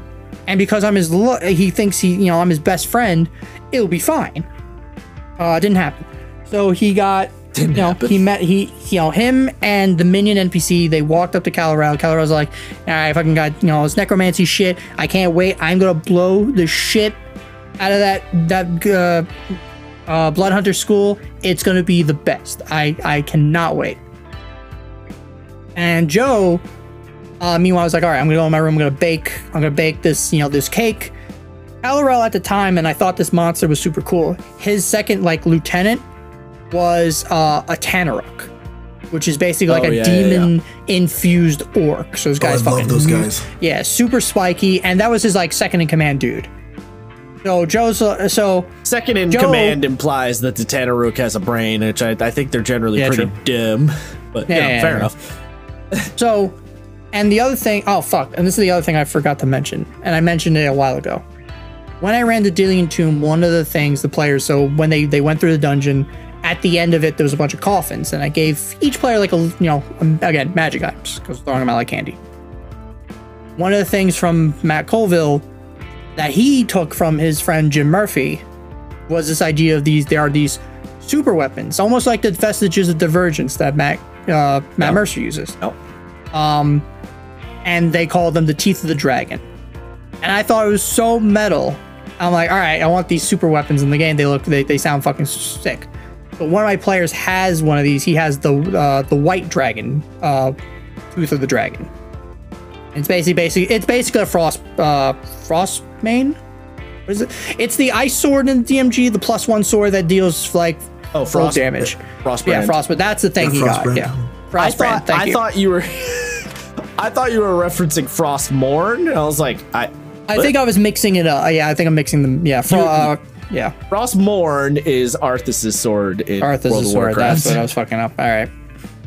But yeah, he got he got a frostbane. So this is one of them. Brand. And then the players Brand, Mat, they brand. brand, sorry.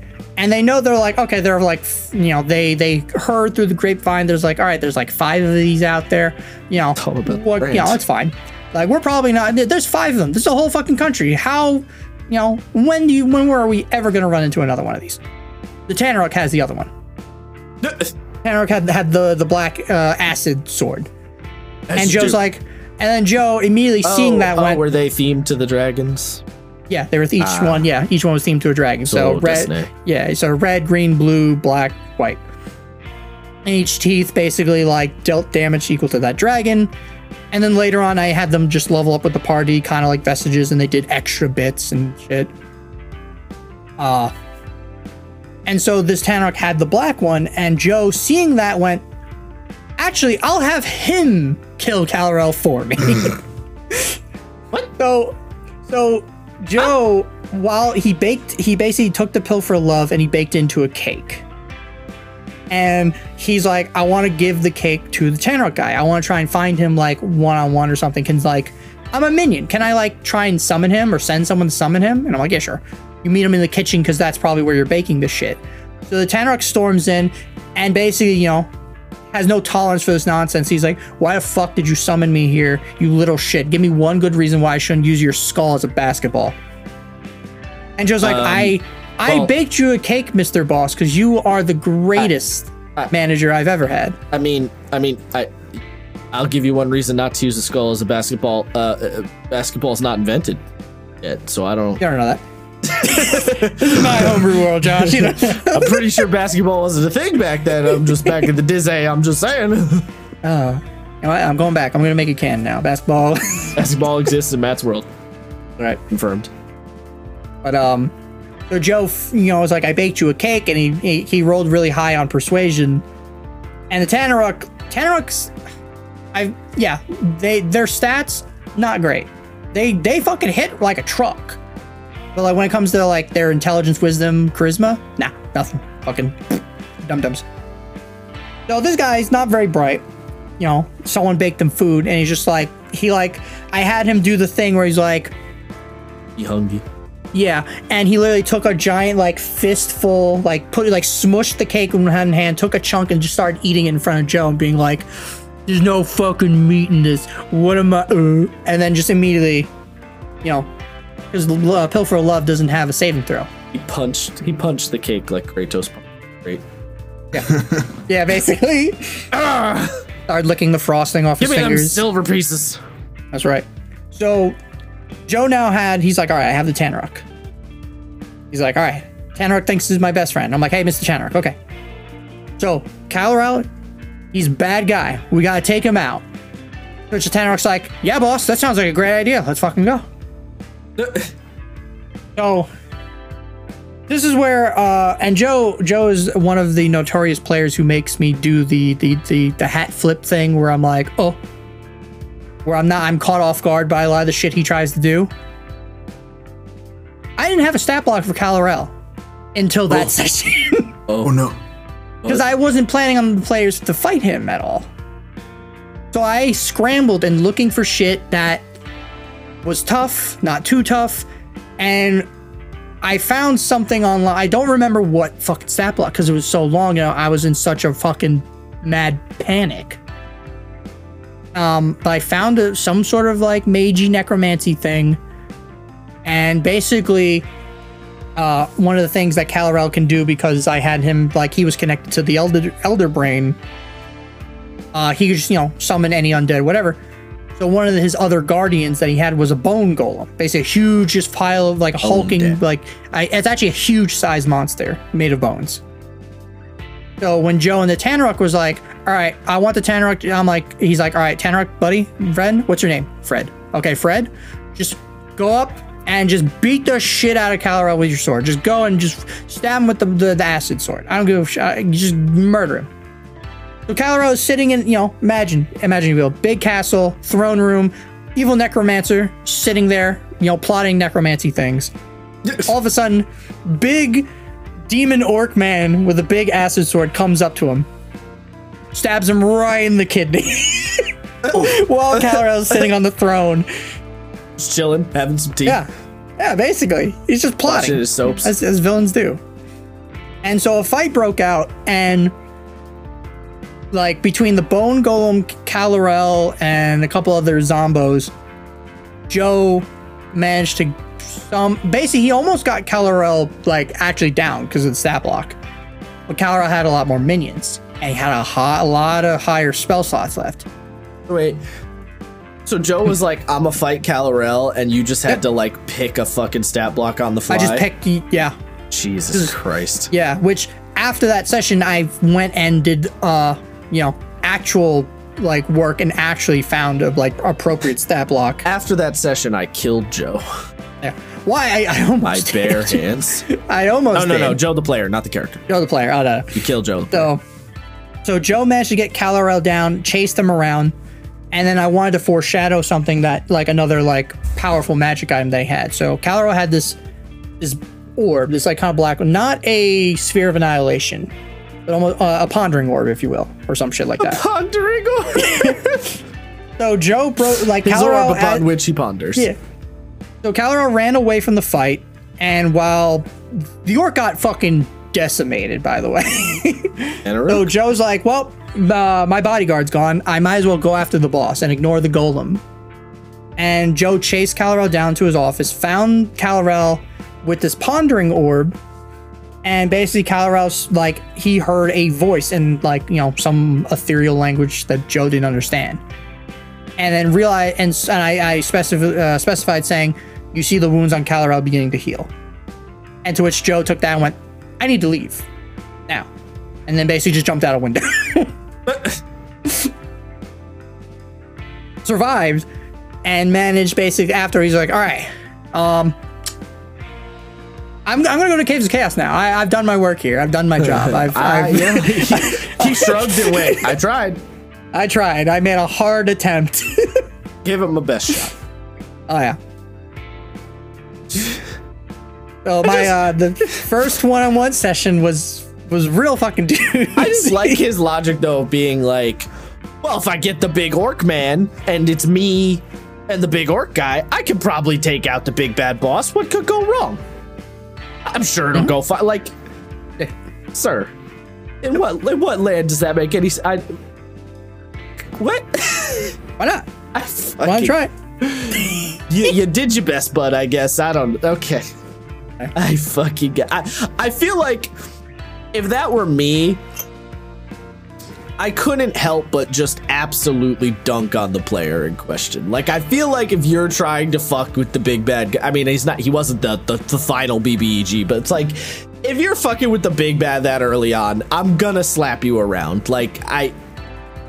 Well, again, it's kind of like think of it like an anime show. It's like he was the the main bad guy, the big bad guy of this No, season. no, no, I know, but I'm just saying, it's still like the fact that you tried to fuck around with him so early. I feel like I would, I couldn't help but punish him a little bit in some way. Well, he almost died. That was the punishment. he Alright, almost I mean, I guess I don't. Yeah, fair like, enough. yeah, like he almost died in the fight. He died, almost died jumping out of the window. That would have been. He survives the fight, leaps out the window, breaks his fucking neck. Yeah. So he and basically, you know, made his yeah, and then basically was like, all right. I kind of know the general direction where the caves of chaos is, right, Matt? And he's like, and I'm like, yeah. I'm like, okay. And so the next session, I wander my broken body over yeah, there. was literally the party just waiting for him and being like, "Yeah, I think uh, I think Joe's dead. I think he's dead, guys. So I think we just, I think we, we just got wasted a day. Uh, we got six days left to find the staff. I, I think we're fucked. I I just think we should just, I think we should just go in now. I like the mental image. The party's all chilling, making s'mores, and you know, hanging out like, the night before. You're like, so uh, what do you guys think Joe's up to? I don't know. I hope he's okay. Next day, he comes crawling on the floor with two broken legs up to the fucking camp. yep. I'm alive. And They're like, wow. Well, shit. All right. Yeah, basically, and they, and they assume because they're like, "Oh, you survived, so you must have killed them. So we don't have to go in these caves anymore." And he's just like, "About that." Yeah. No. No. No. No. No. No. Oh. Back in the caves we go, or into the cave, not back into the caves, we, caves we go. And this is where they, you know, I did I did my first kind of dungeon crawly type of adventure, which originally I wanted to use like the actual like Caves of Chaos dungeon and the map. Um, but at the time I didn't fully understand like the map and certain sections of the map and the layering and everything. So what I ended up doing was basically like, all right, you guys are walk. And I just kind of set up a bunch of different dungeons and locations and things that they would find along the way, and then just had players pick directions from the Caves of Chaos map.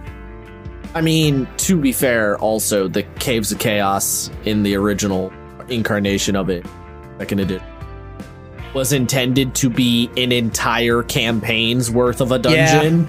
So Yeah. it's real big. Oh yeah, Uh, no. So it wouldn't really have I made might- sense for you to use it anyway. Yeah. But no, my players did they they did a lot, and I got to use a lot of cool monsters. Uh, a lot of random fucking scenarios too. Like uh, one of the like the literally the one of the first encounters they found was uh, there was a stone giant wearing a sheriff's badge, and he was trying to police the caves. This is like big cave tunnel. So my players are like, you know, yeah, you're not the boss of me. You ain't the cops down here. Fuck you. And then the stone giant literally Yamcha two of my players. Like left them in a crater, them curled up like Yam- Yamcha. Damn, 'Cause he fucking s- got him. He scored like two crits on the players, and they're like, I'm dying. I have I have several questions about the logic of an ogre cop in the no, stone no, it, it was or, it was sorry, stone stone, giant. Stone giant. I have several questions about a stone giant cop in I- the Caves of Chaos and the how that I don't know. Occurs, I don't but know okay. why. I don't know why I did that. I, I, don't know why you did that either. That's what I'm but I was like, it was fun. It was a funny thing. Then after that, I guess.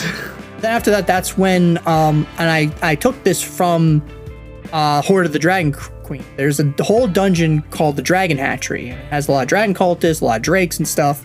And so I'm like, oh, I'll put this in the Caves of Chaos. makes perfect sense. And my players finally went there. They went throughout the whole dungeons. They learned a little bit about the dragon cult. They learned about where the the uh, the Black Drake's name was Razir. This is where they they learned about this is where Razir came from and what his deal is, and that they're like, oh, so drakes are made. They're not actually like, they're not like, they're not owl bears in a sense where they're like they were made thousands of years ago and then thrown in the wild and now they're a normal thing. They're just they're just an alchemical weird magic monster. Okay, Same, bro. Same. yeah. Um, but this is also where, and again, at the time, I wasn't, I didn't understand. And again, throwing magic items out like candy, and my players were like, "Fuck, we're not finding any magic items. What the fuck?" They kept complaining about it. So I'm like, "All right, fine, fucking yeah." What, Well, they weren't of candy? finding- like Reese's or like Jolly I don't know. Like I was, I gave out magic items, but I remember them specifically being like, "We haven't found any like major thing." I'm like, okay. and I think I fucked up royally when I did this because I rolled on a higher table than they sh- because the I changed the boss of the dungeon to be uh you know the the fire the, the elemental Myrmidons. Yeah. They're like elementals in armor. Yeah. So they beat that. That was like the final boss of the whole dungeon. They went into like the, the area where all the cultists like hid their treasures and shit. And I I gave them like a bunch of like you know, uh, cloak of protection, like all this other shit, like really like rare stuff that level. I think they were level five or six at this time. Like a bunch of stuff that players at that level shouldn't have find, found all those at the same time. The biggest Yeah. biggest thing that I should not have done, but it was hilarious, is I gave him an Efreeti bottle, Oh. Oh. Which people who you don't know what an Efreeti bottle is, it's a Uh. very, I don't know if it's legendary, but it's a magic Uh, item. that's- It's a genie in a bottle. Specifically, a fire genie that hates your fucking guts. Yeah. So, and when you first open this this lamp, the, the free bottle, you roll, I, I, you roll a d20, and if, it, if there's three options that can happen, the the genie grants you one wish. The genie tries to murder you, Nope. or the genie owes you three favors. And so at the time, above game, I had the joke with my players. I'm like, all right, guys, the only thing you can't wish for is killing Kalarel. That's it. And they're like, ah, damn it. Fuck, that's what we wanted. that's gonna be our one thing. Well, that's where you monkey paws the situation. Kill Kalarel and then something replaces him, right? Ah, yes, I'm kill Malorel the Bile, his Yeah, evil yeah, twin yeah, brother. Ah. Say they kill Kalarel, but he comes back as a lich. As a lich, like, yeah. Wait, no Yeah, yeah, yeah, yeah. That's exactly what I was thinking. damn it. Oops. Yep. But uh, and they ended up rolling on the table to get uh three favors from the genie. and the Efreeti, the the the Efreeti, he despised the fact, like the, the whole thing with Efreeti's, like they they they think they're like superior above all other fucking you know genies and other races. So the fact that this one is like, I have to help you. He's like, I cannot wait till my three God, favors I are hate up. you so much. Yeah, he's basically he kept saying he's like I cannot wait till my three favors are done. I'm gonna go back to the fire plane, get my boys, and I'm gonna burn the, the shit out of all of you. I'm going to use your bones as kindling. and they're like, yeah, yeah, all right. Jesus Christ. Hey, They're like, whatever all you right, say, dude, Jim. whatever. Fuck off. Just help us get through this dungeon. So, by the way, uh, just just you know, in case you're curious, uh, the Efreeti bottle is a very rare major tier item.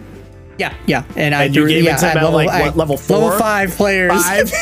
yeah, that's Actual madman. level five or six Hilarious. players.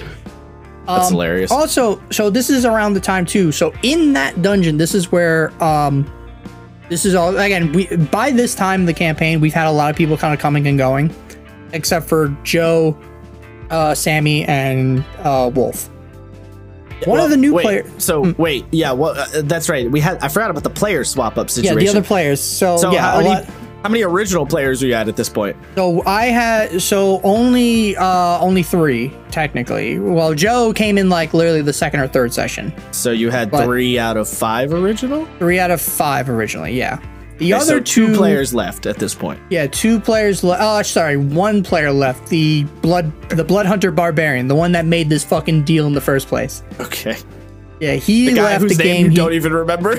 yeah, um, because so basically him and uh, a couple of the players, you know, there was a lot of infighting going on, and eventually a lot of the group was like, you know, he was kind of rude and he was a little obnoxious Kill to a lot of the players.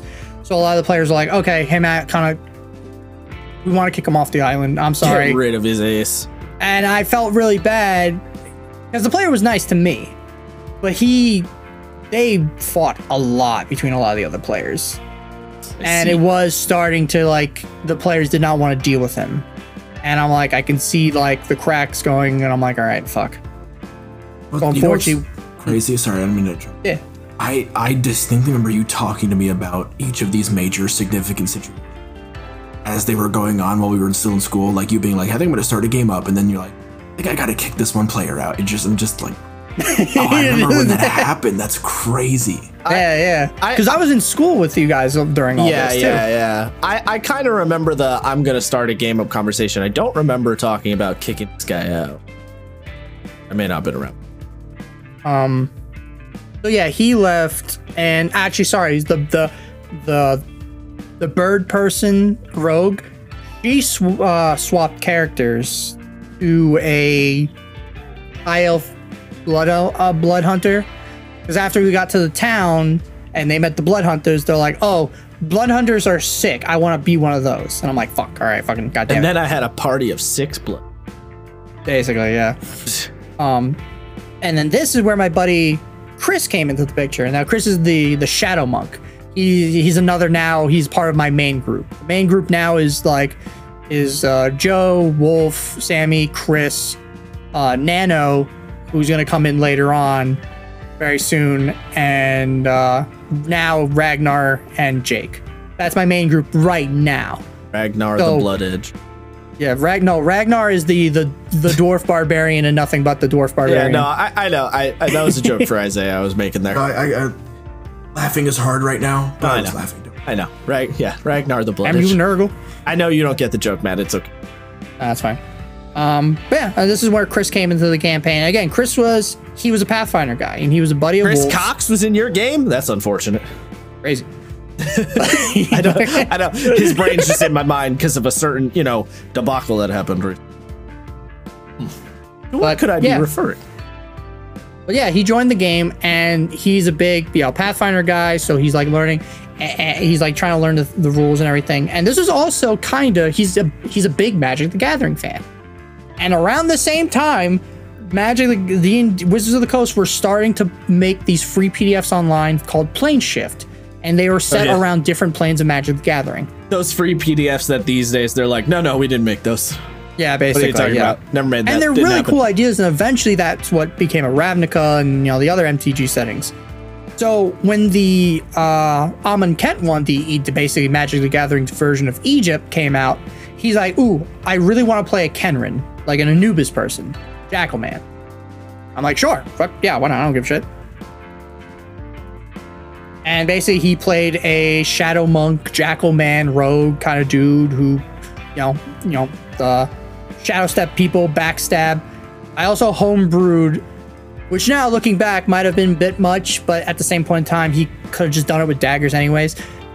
Because he really wanted to use the, the monk like shadow. He wanted to punch people and have his sneak attack proc off that, off his unarmed strikes.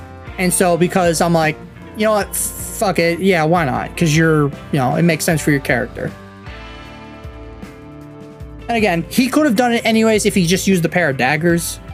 didn't really matter if I gave it, if I said he could or not use sneak attack. You know, it's weird. I never even I never even thought about the. Yeah, normally you can't. But like the only real difference would be I mean there wouldn't be a difference besides oh I have daggers and now I don't have daggers. Uh, yeah. Well, actually, the f- well, the difference would be the dagger's damage doesn't go up, but unarmed strike. Well, I it would the- because because it's yeah. all martial arts die goes up. That's what I'm saying.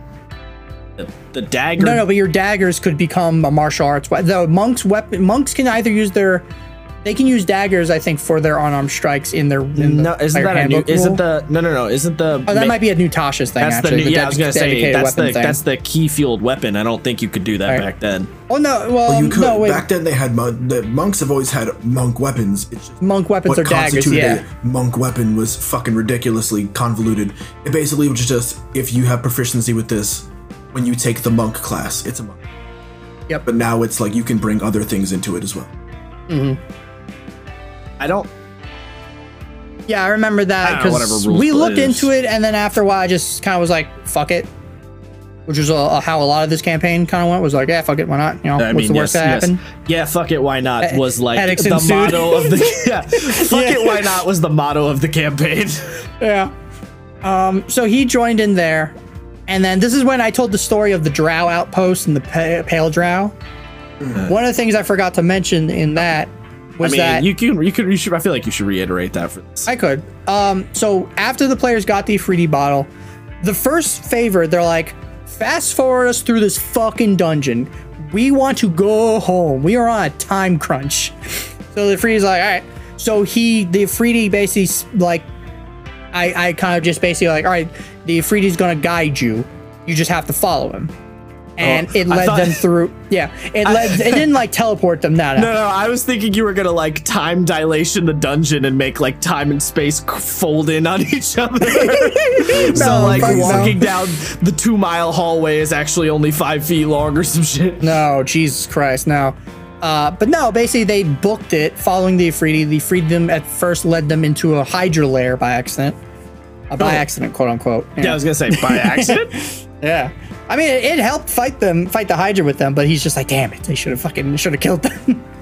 but then it I led them. through, Fuck. but then it led them to the Drow outpost, and basically by the time they got there, he's like, all right, your one hour favor is up, fuck off, call me back later. And it disappeared. And basically, like, because the free, each favor, the genie helps you for like an hour. Um, so they got to, after the fight with the Hydra, traveling, they got to the Drow outpost. Uh, and when they were there, they you know they they looked up and only uh, I think two of the players spoke Elvish, so they're like in Elvish, like, "Hey, um, directions, por favor, drug."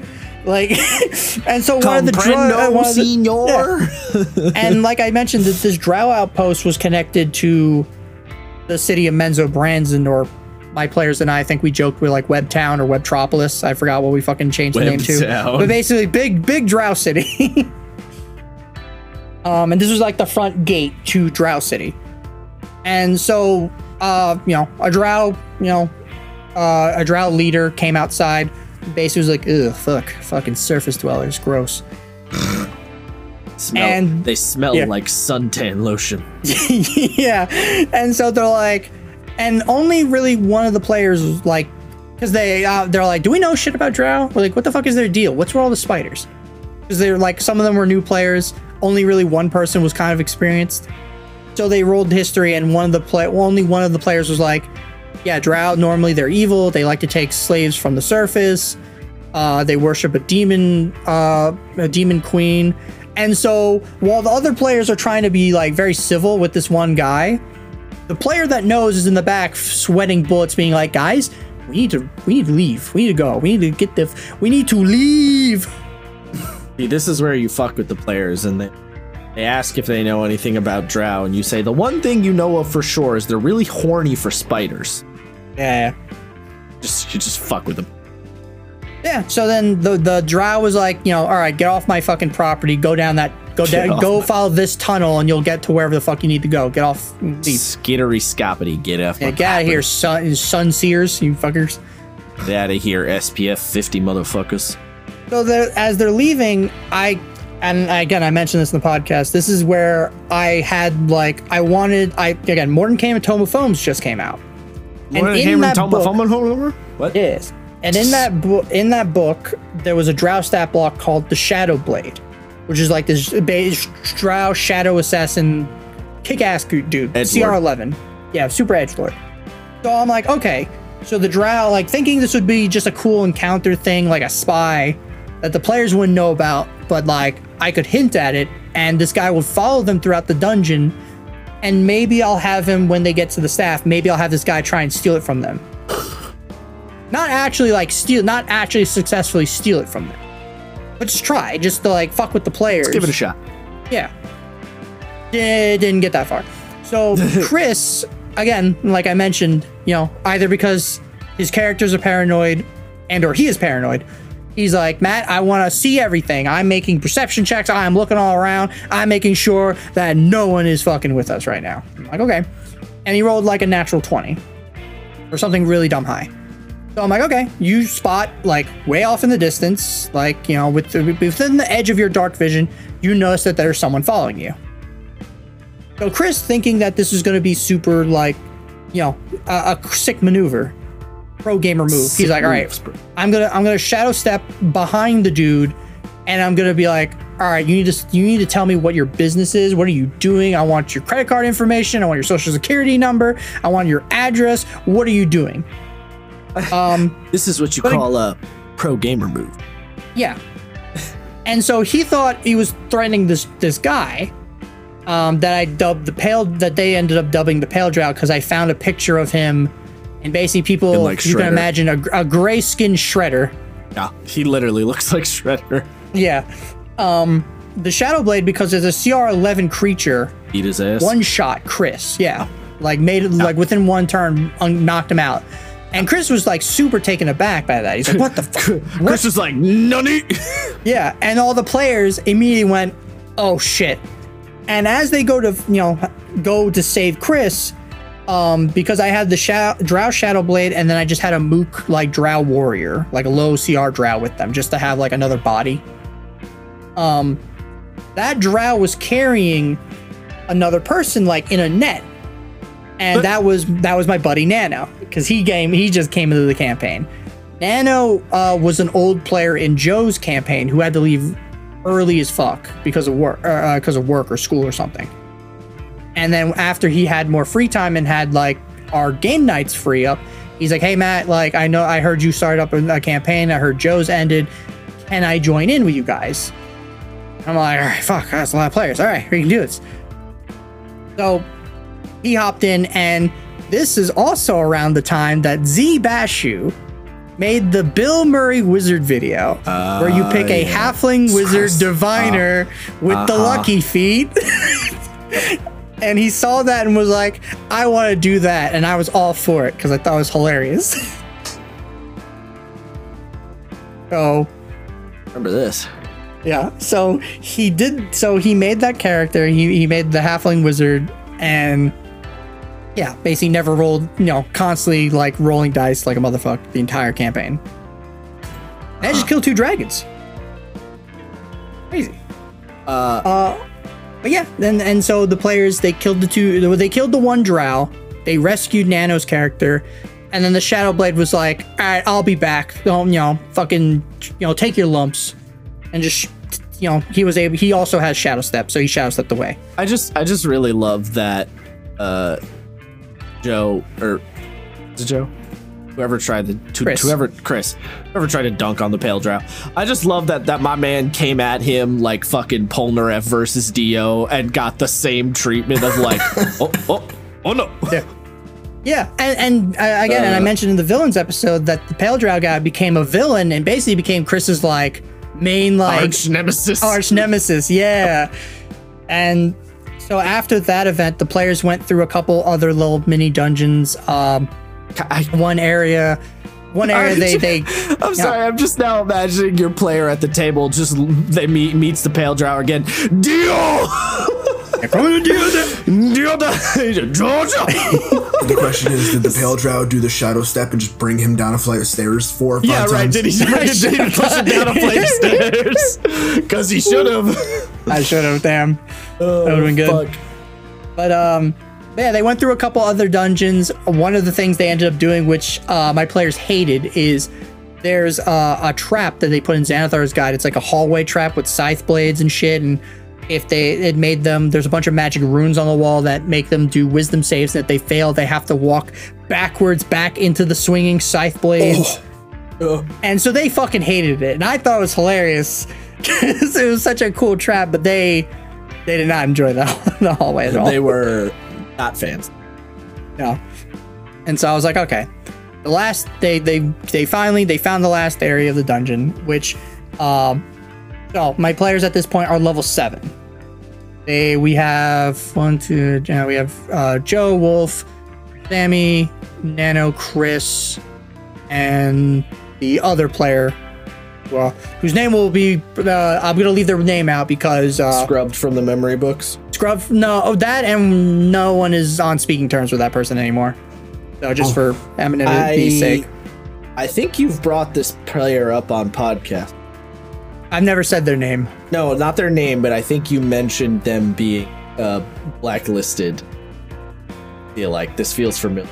Maybe, um, I, maybe one of the times, but anywho's in, uh, they they find they they find an area. It's a big, actually kind of like marbled out place, and there's a shit ton of statues, human statues, adventurers, everything all over the place. So my players are me like, "Oh fuck, it's a Medusa." Oh, oh, this is bad. um, they end up see, seeing that there is a a like Duergar with a stone leg who's getting the shit kicked out of him by these two troglodytes. Players kill the troglodytes, they rescue the Duergar, and the Duergar basically tells them, "No, no, no, no, you you don't understand. Like you don't understand the shit we're in now." He's like, "My boss." He's like, "He he's he thinks himself an artiste. It's not it's not a Medusa." And they're like, "Well, what the fuck?" They're like, "What what do you mean it's not a Medusa? You see all the statues?" They're like, "No, no, no. My boss is a beholder who just loves turning things to statue, including people." And they're like, "Oh." They they all as soon as they heard the word beholder, they're like, "Matt, we're level seven. At which point you look at them I and go, love "Yeah." the players have to go full mask off. and they're just like, dude, we're level seven. What the fuck? and they're like, "What? What? They're like, what the fuck are we supposed to do with that?" Yeah, yeah. And At like, which "We point can't, you we look- can't beat that." At which point you look at them and go, shrug. Which and then my players are like, all right, well, it's a beholder. We're not dealing with that. Hey, Duergar guy, come with us. We're gonna we're gonna rescue you. You can come. You can come chill with us, hang with us. We're gonna we're trying to look for the staff. And the guy's like, oh, funny thing, uh, the beholder has the staff. Yeah. And then my players once again were like, Matt, what the fuck? Matt, bro. it just it's like, all right, well, just help us find the staff. Yeah, my boss has that too. Oh, come on, man. What the? F- so my Dude. again, my my players being trying trying to you know be Joe was like, all right, guys, don't worry. If this worked once before, it'll work again. He had one more pill for a love. He's like, Matt, I'm gonna bake a oh cake God. and I'm gonna feed it to the beholder. I'm like, okay. And the Duergar had two other like Duergar bros. And so the Dur the, the Duergar with the, the stone legs, like, my two friends are gonna get they're gonna embiggen themselves and they're gonna lock all the troglodytes in their cave. You guys have a minute to deal with the boss before all the troglodytes come in. And so my players, all right, you know, all right, fucking cap, then we can, we can do this. This is great No cap. No they cap. go up. Yeah.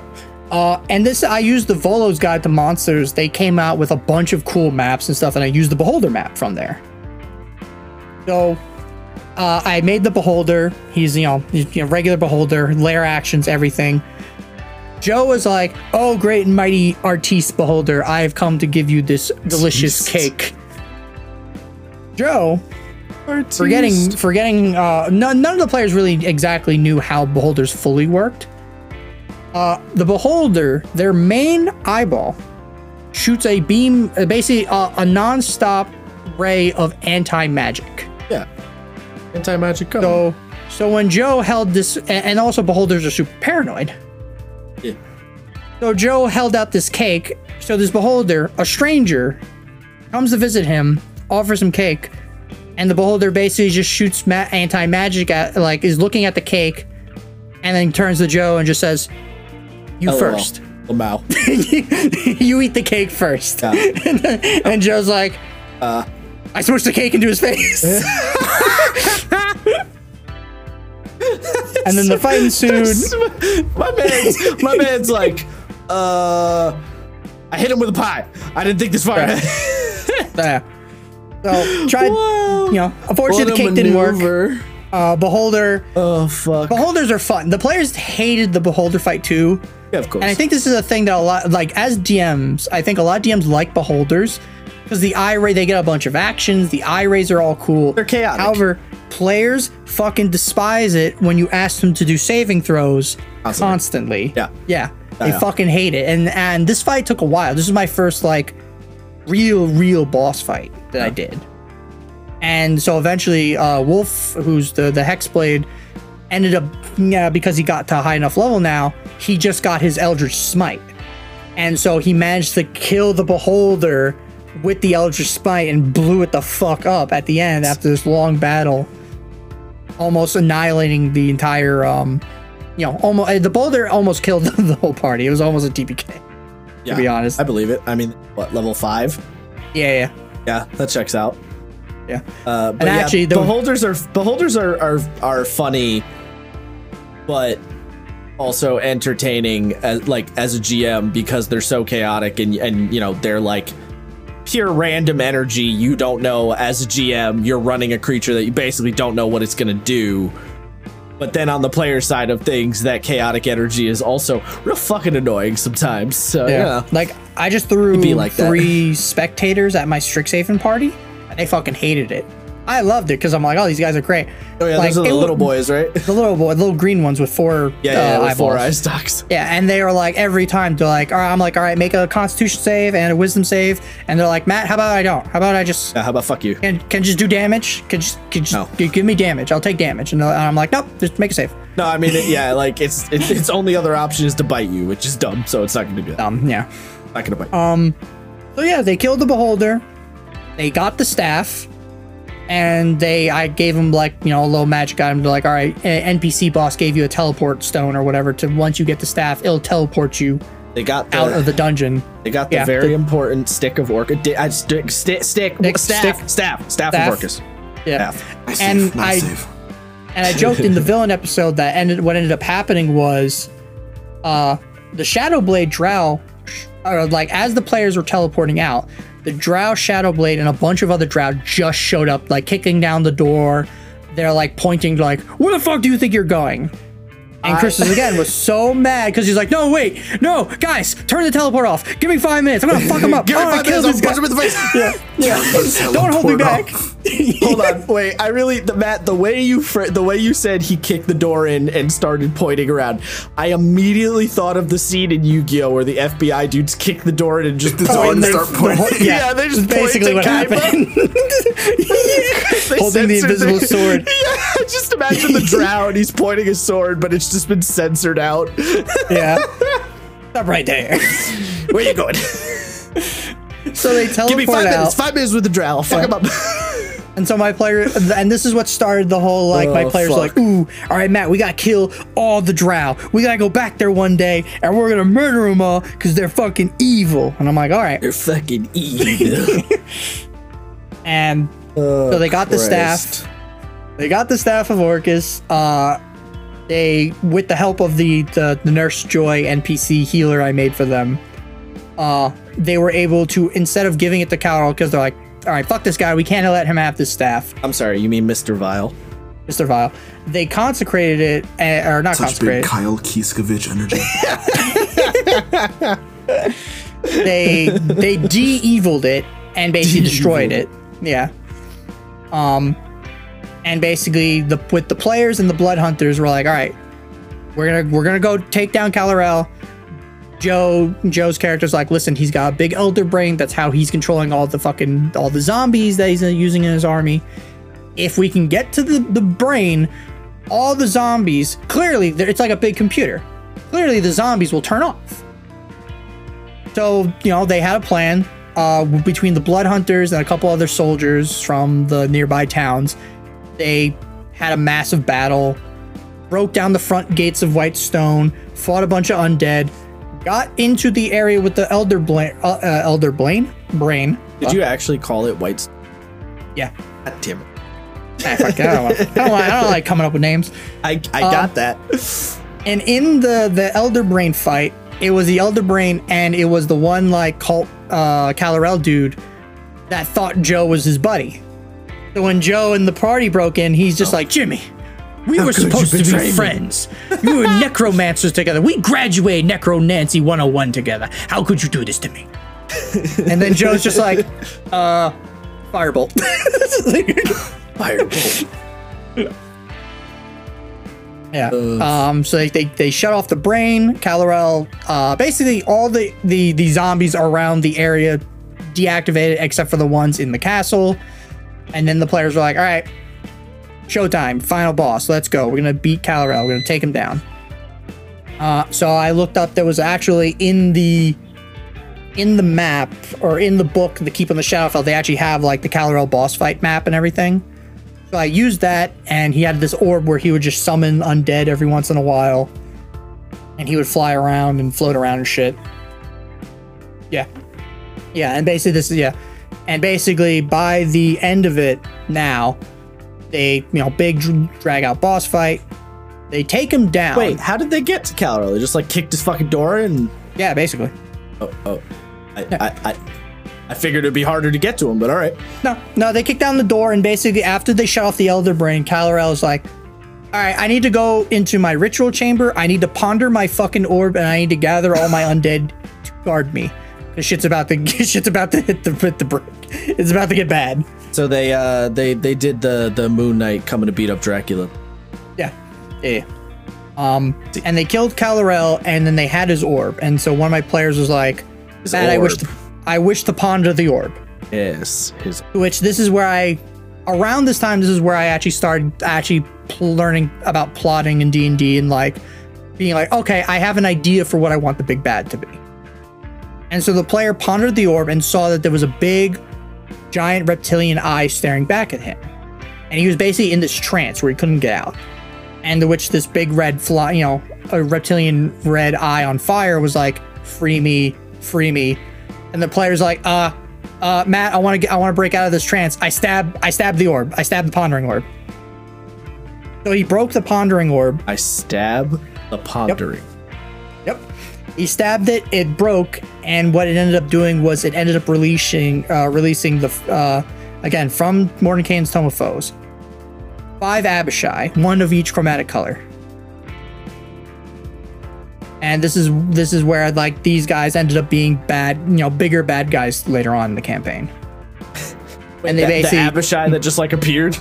Yeah, the Abishai just appeared. They basically they're like, all right, we're free. We can now do Dragon Cult shit. They turn to the players. Yeah, you're not worth it. And they just then they left. And my players were like, wait, what? No, what the fuck? What was that? What the fuck? Yeah. And then I did the thing like Kalarel did with the skill challenge of the castle crumbling down on top of the players, and the players all escape the castle. They're the heroes. They're the saviors. And basically, this is also when the MCDM Strongholds and Follower rules came out. So as a reward, now they're level 8 or level 10. I don't remember at this point. I think I leveled them up twice. They got a castle. They got a stronghold and, you know, happy, happy first end of the, the end, ending chapter of the campaign. Yeah. Yeah.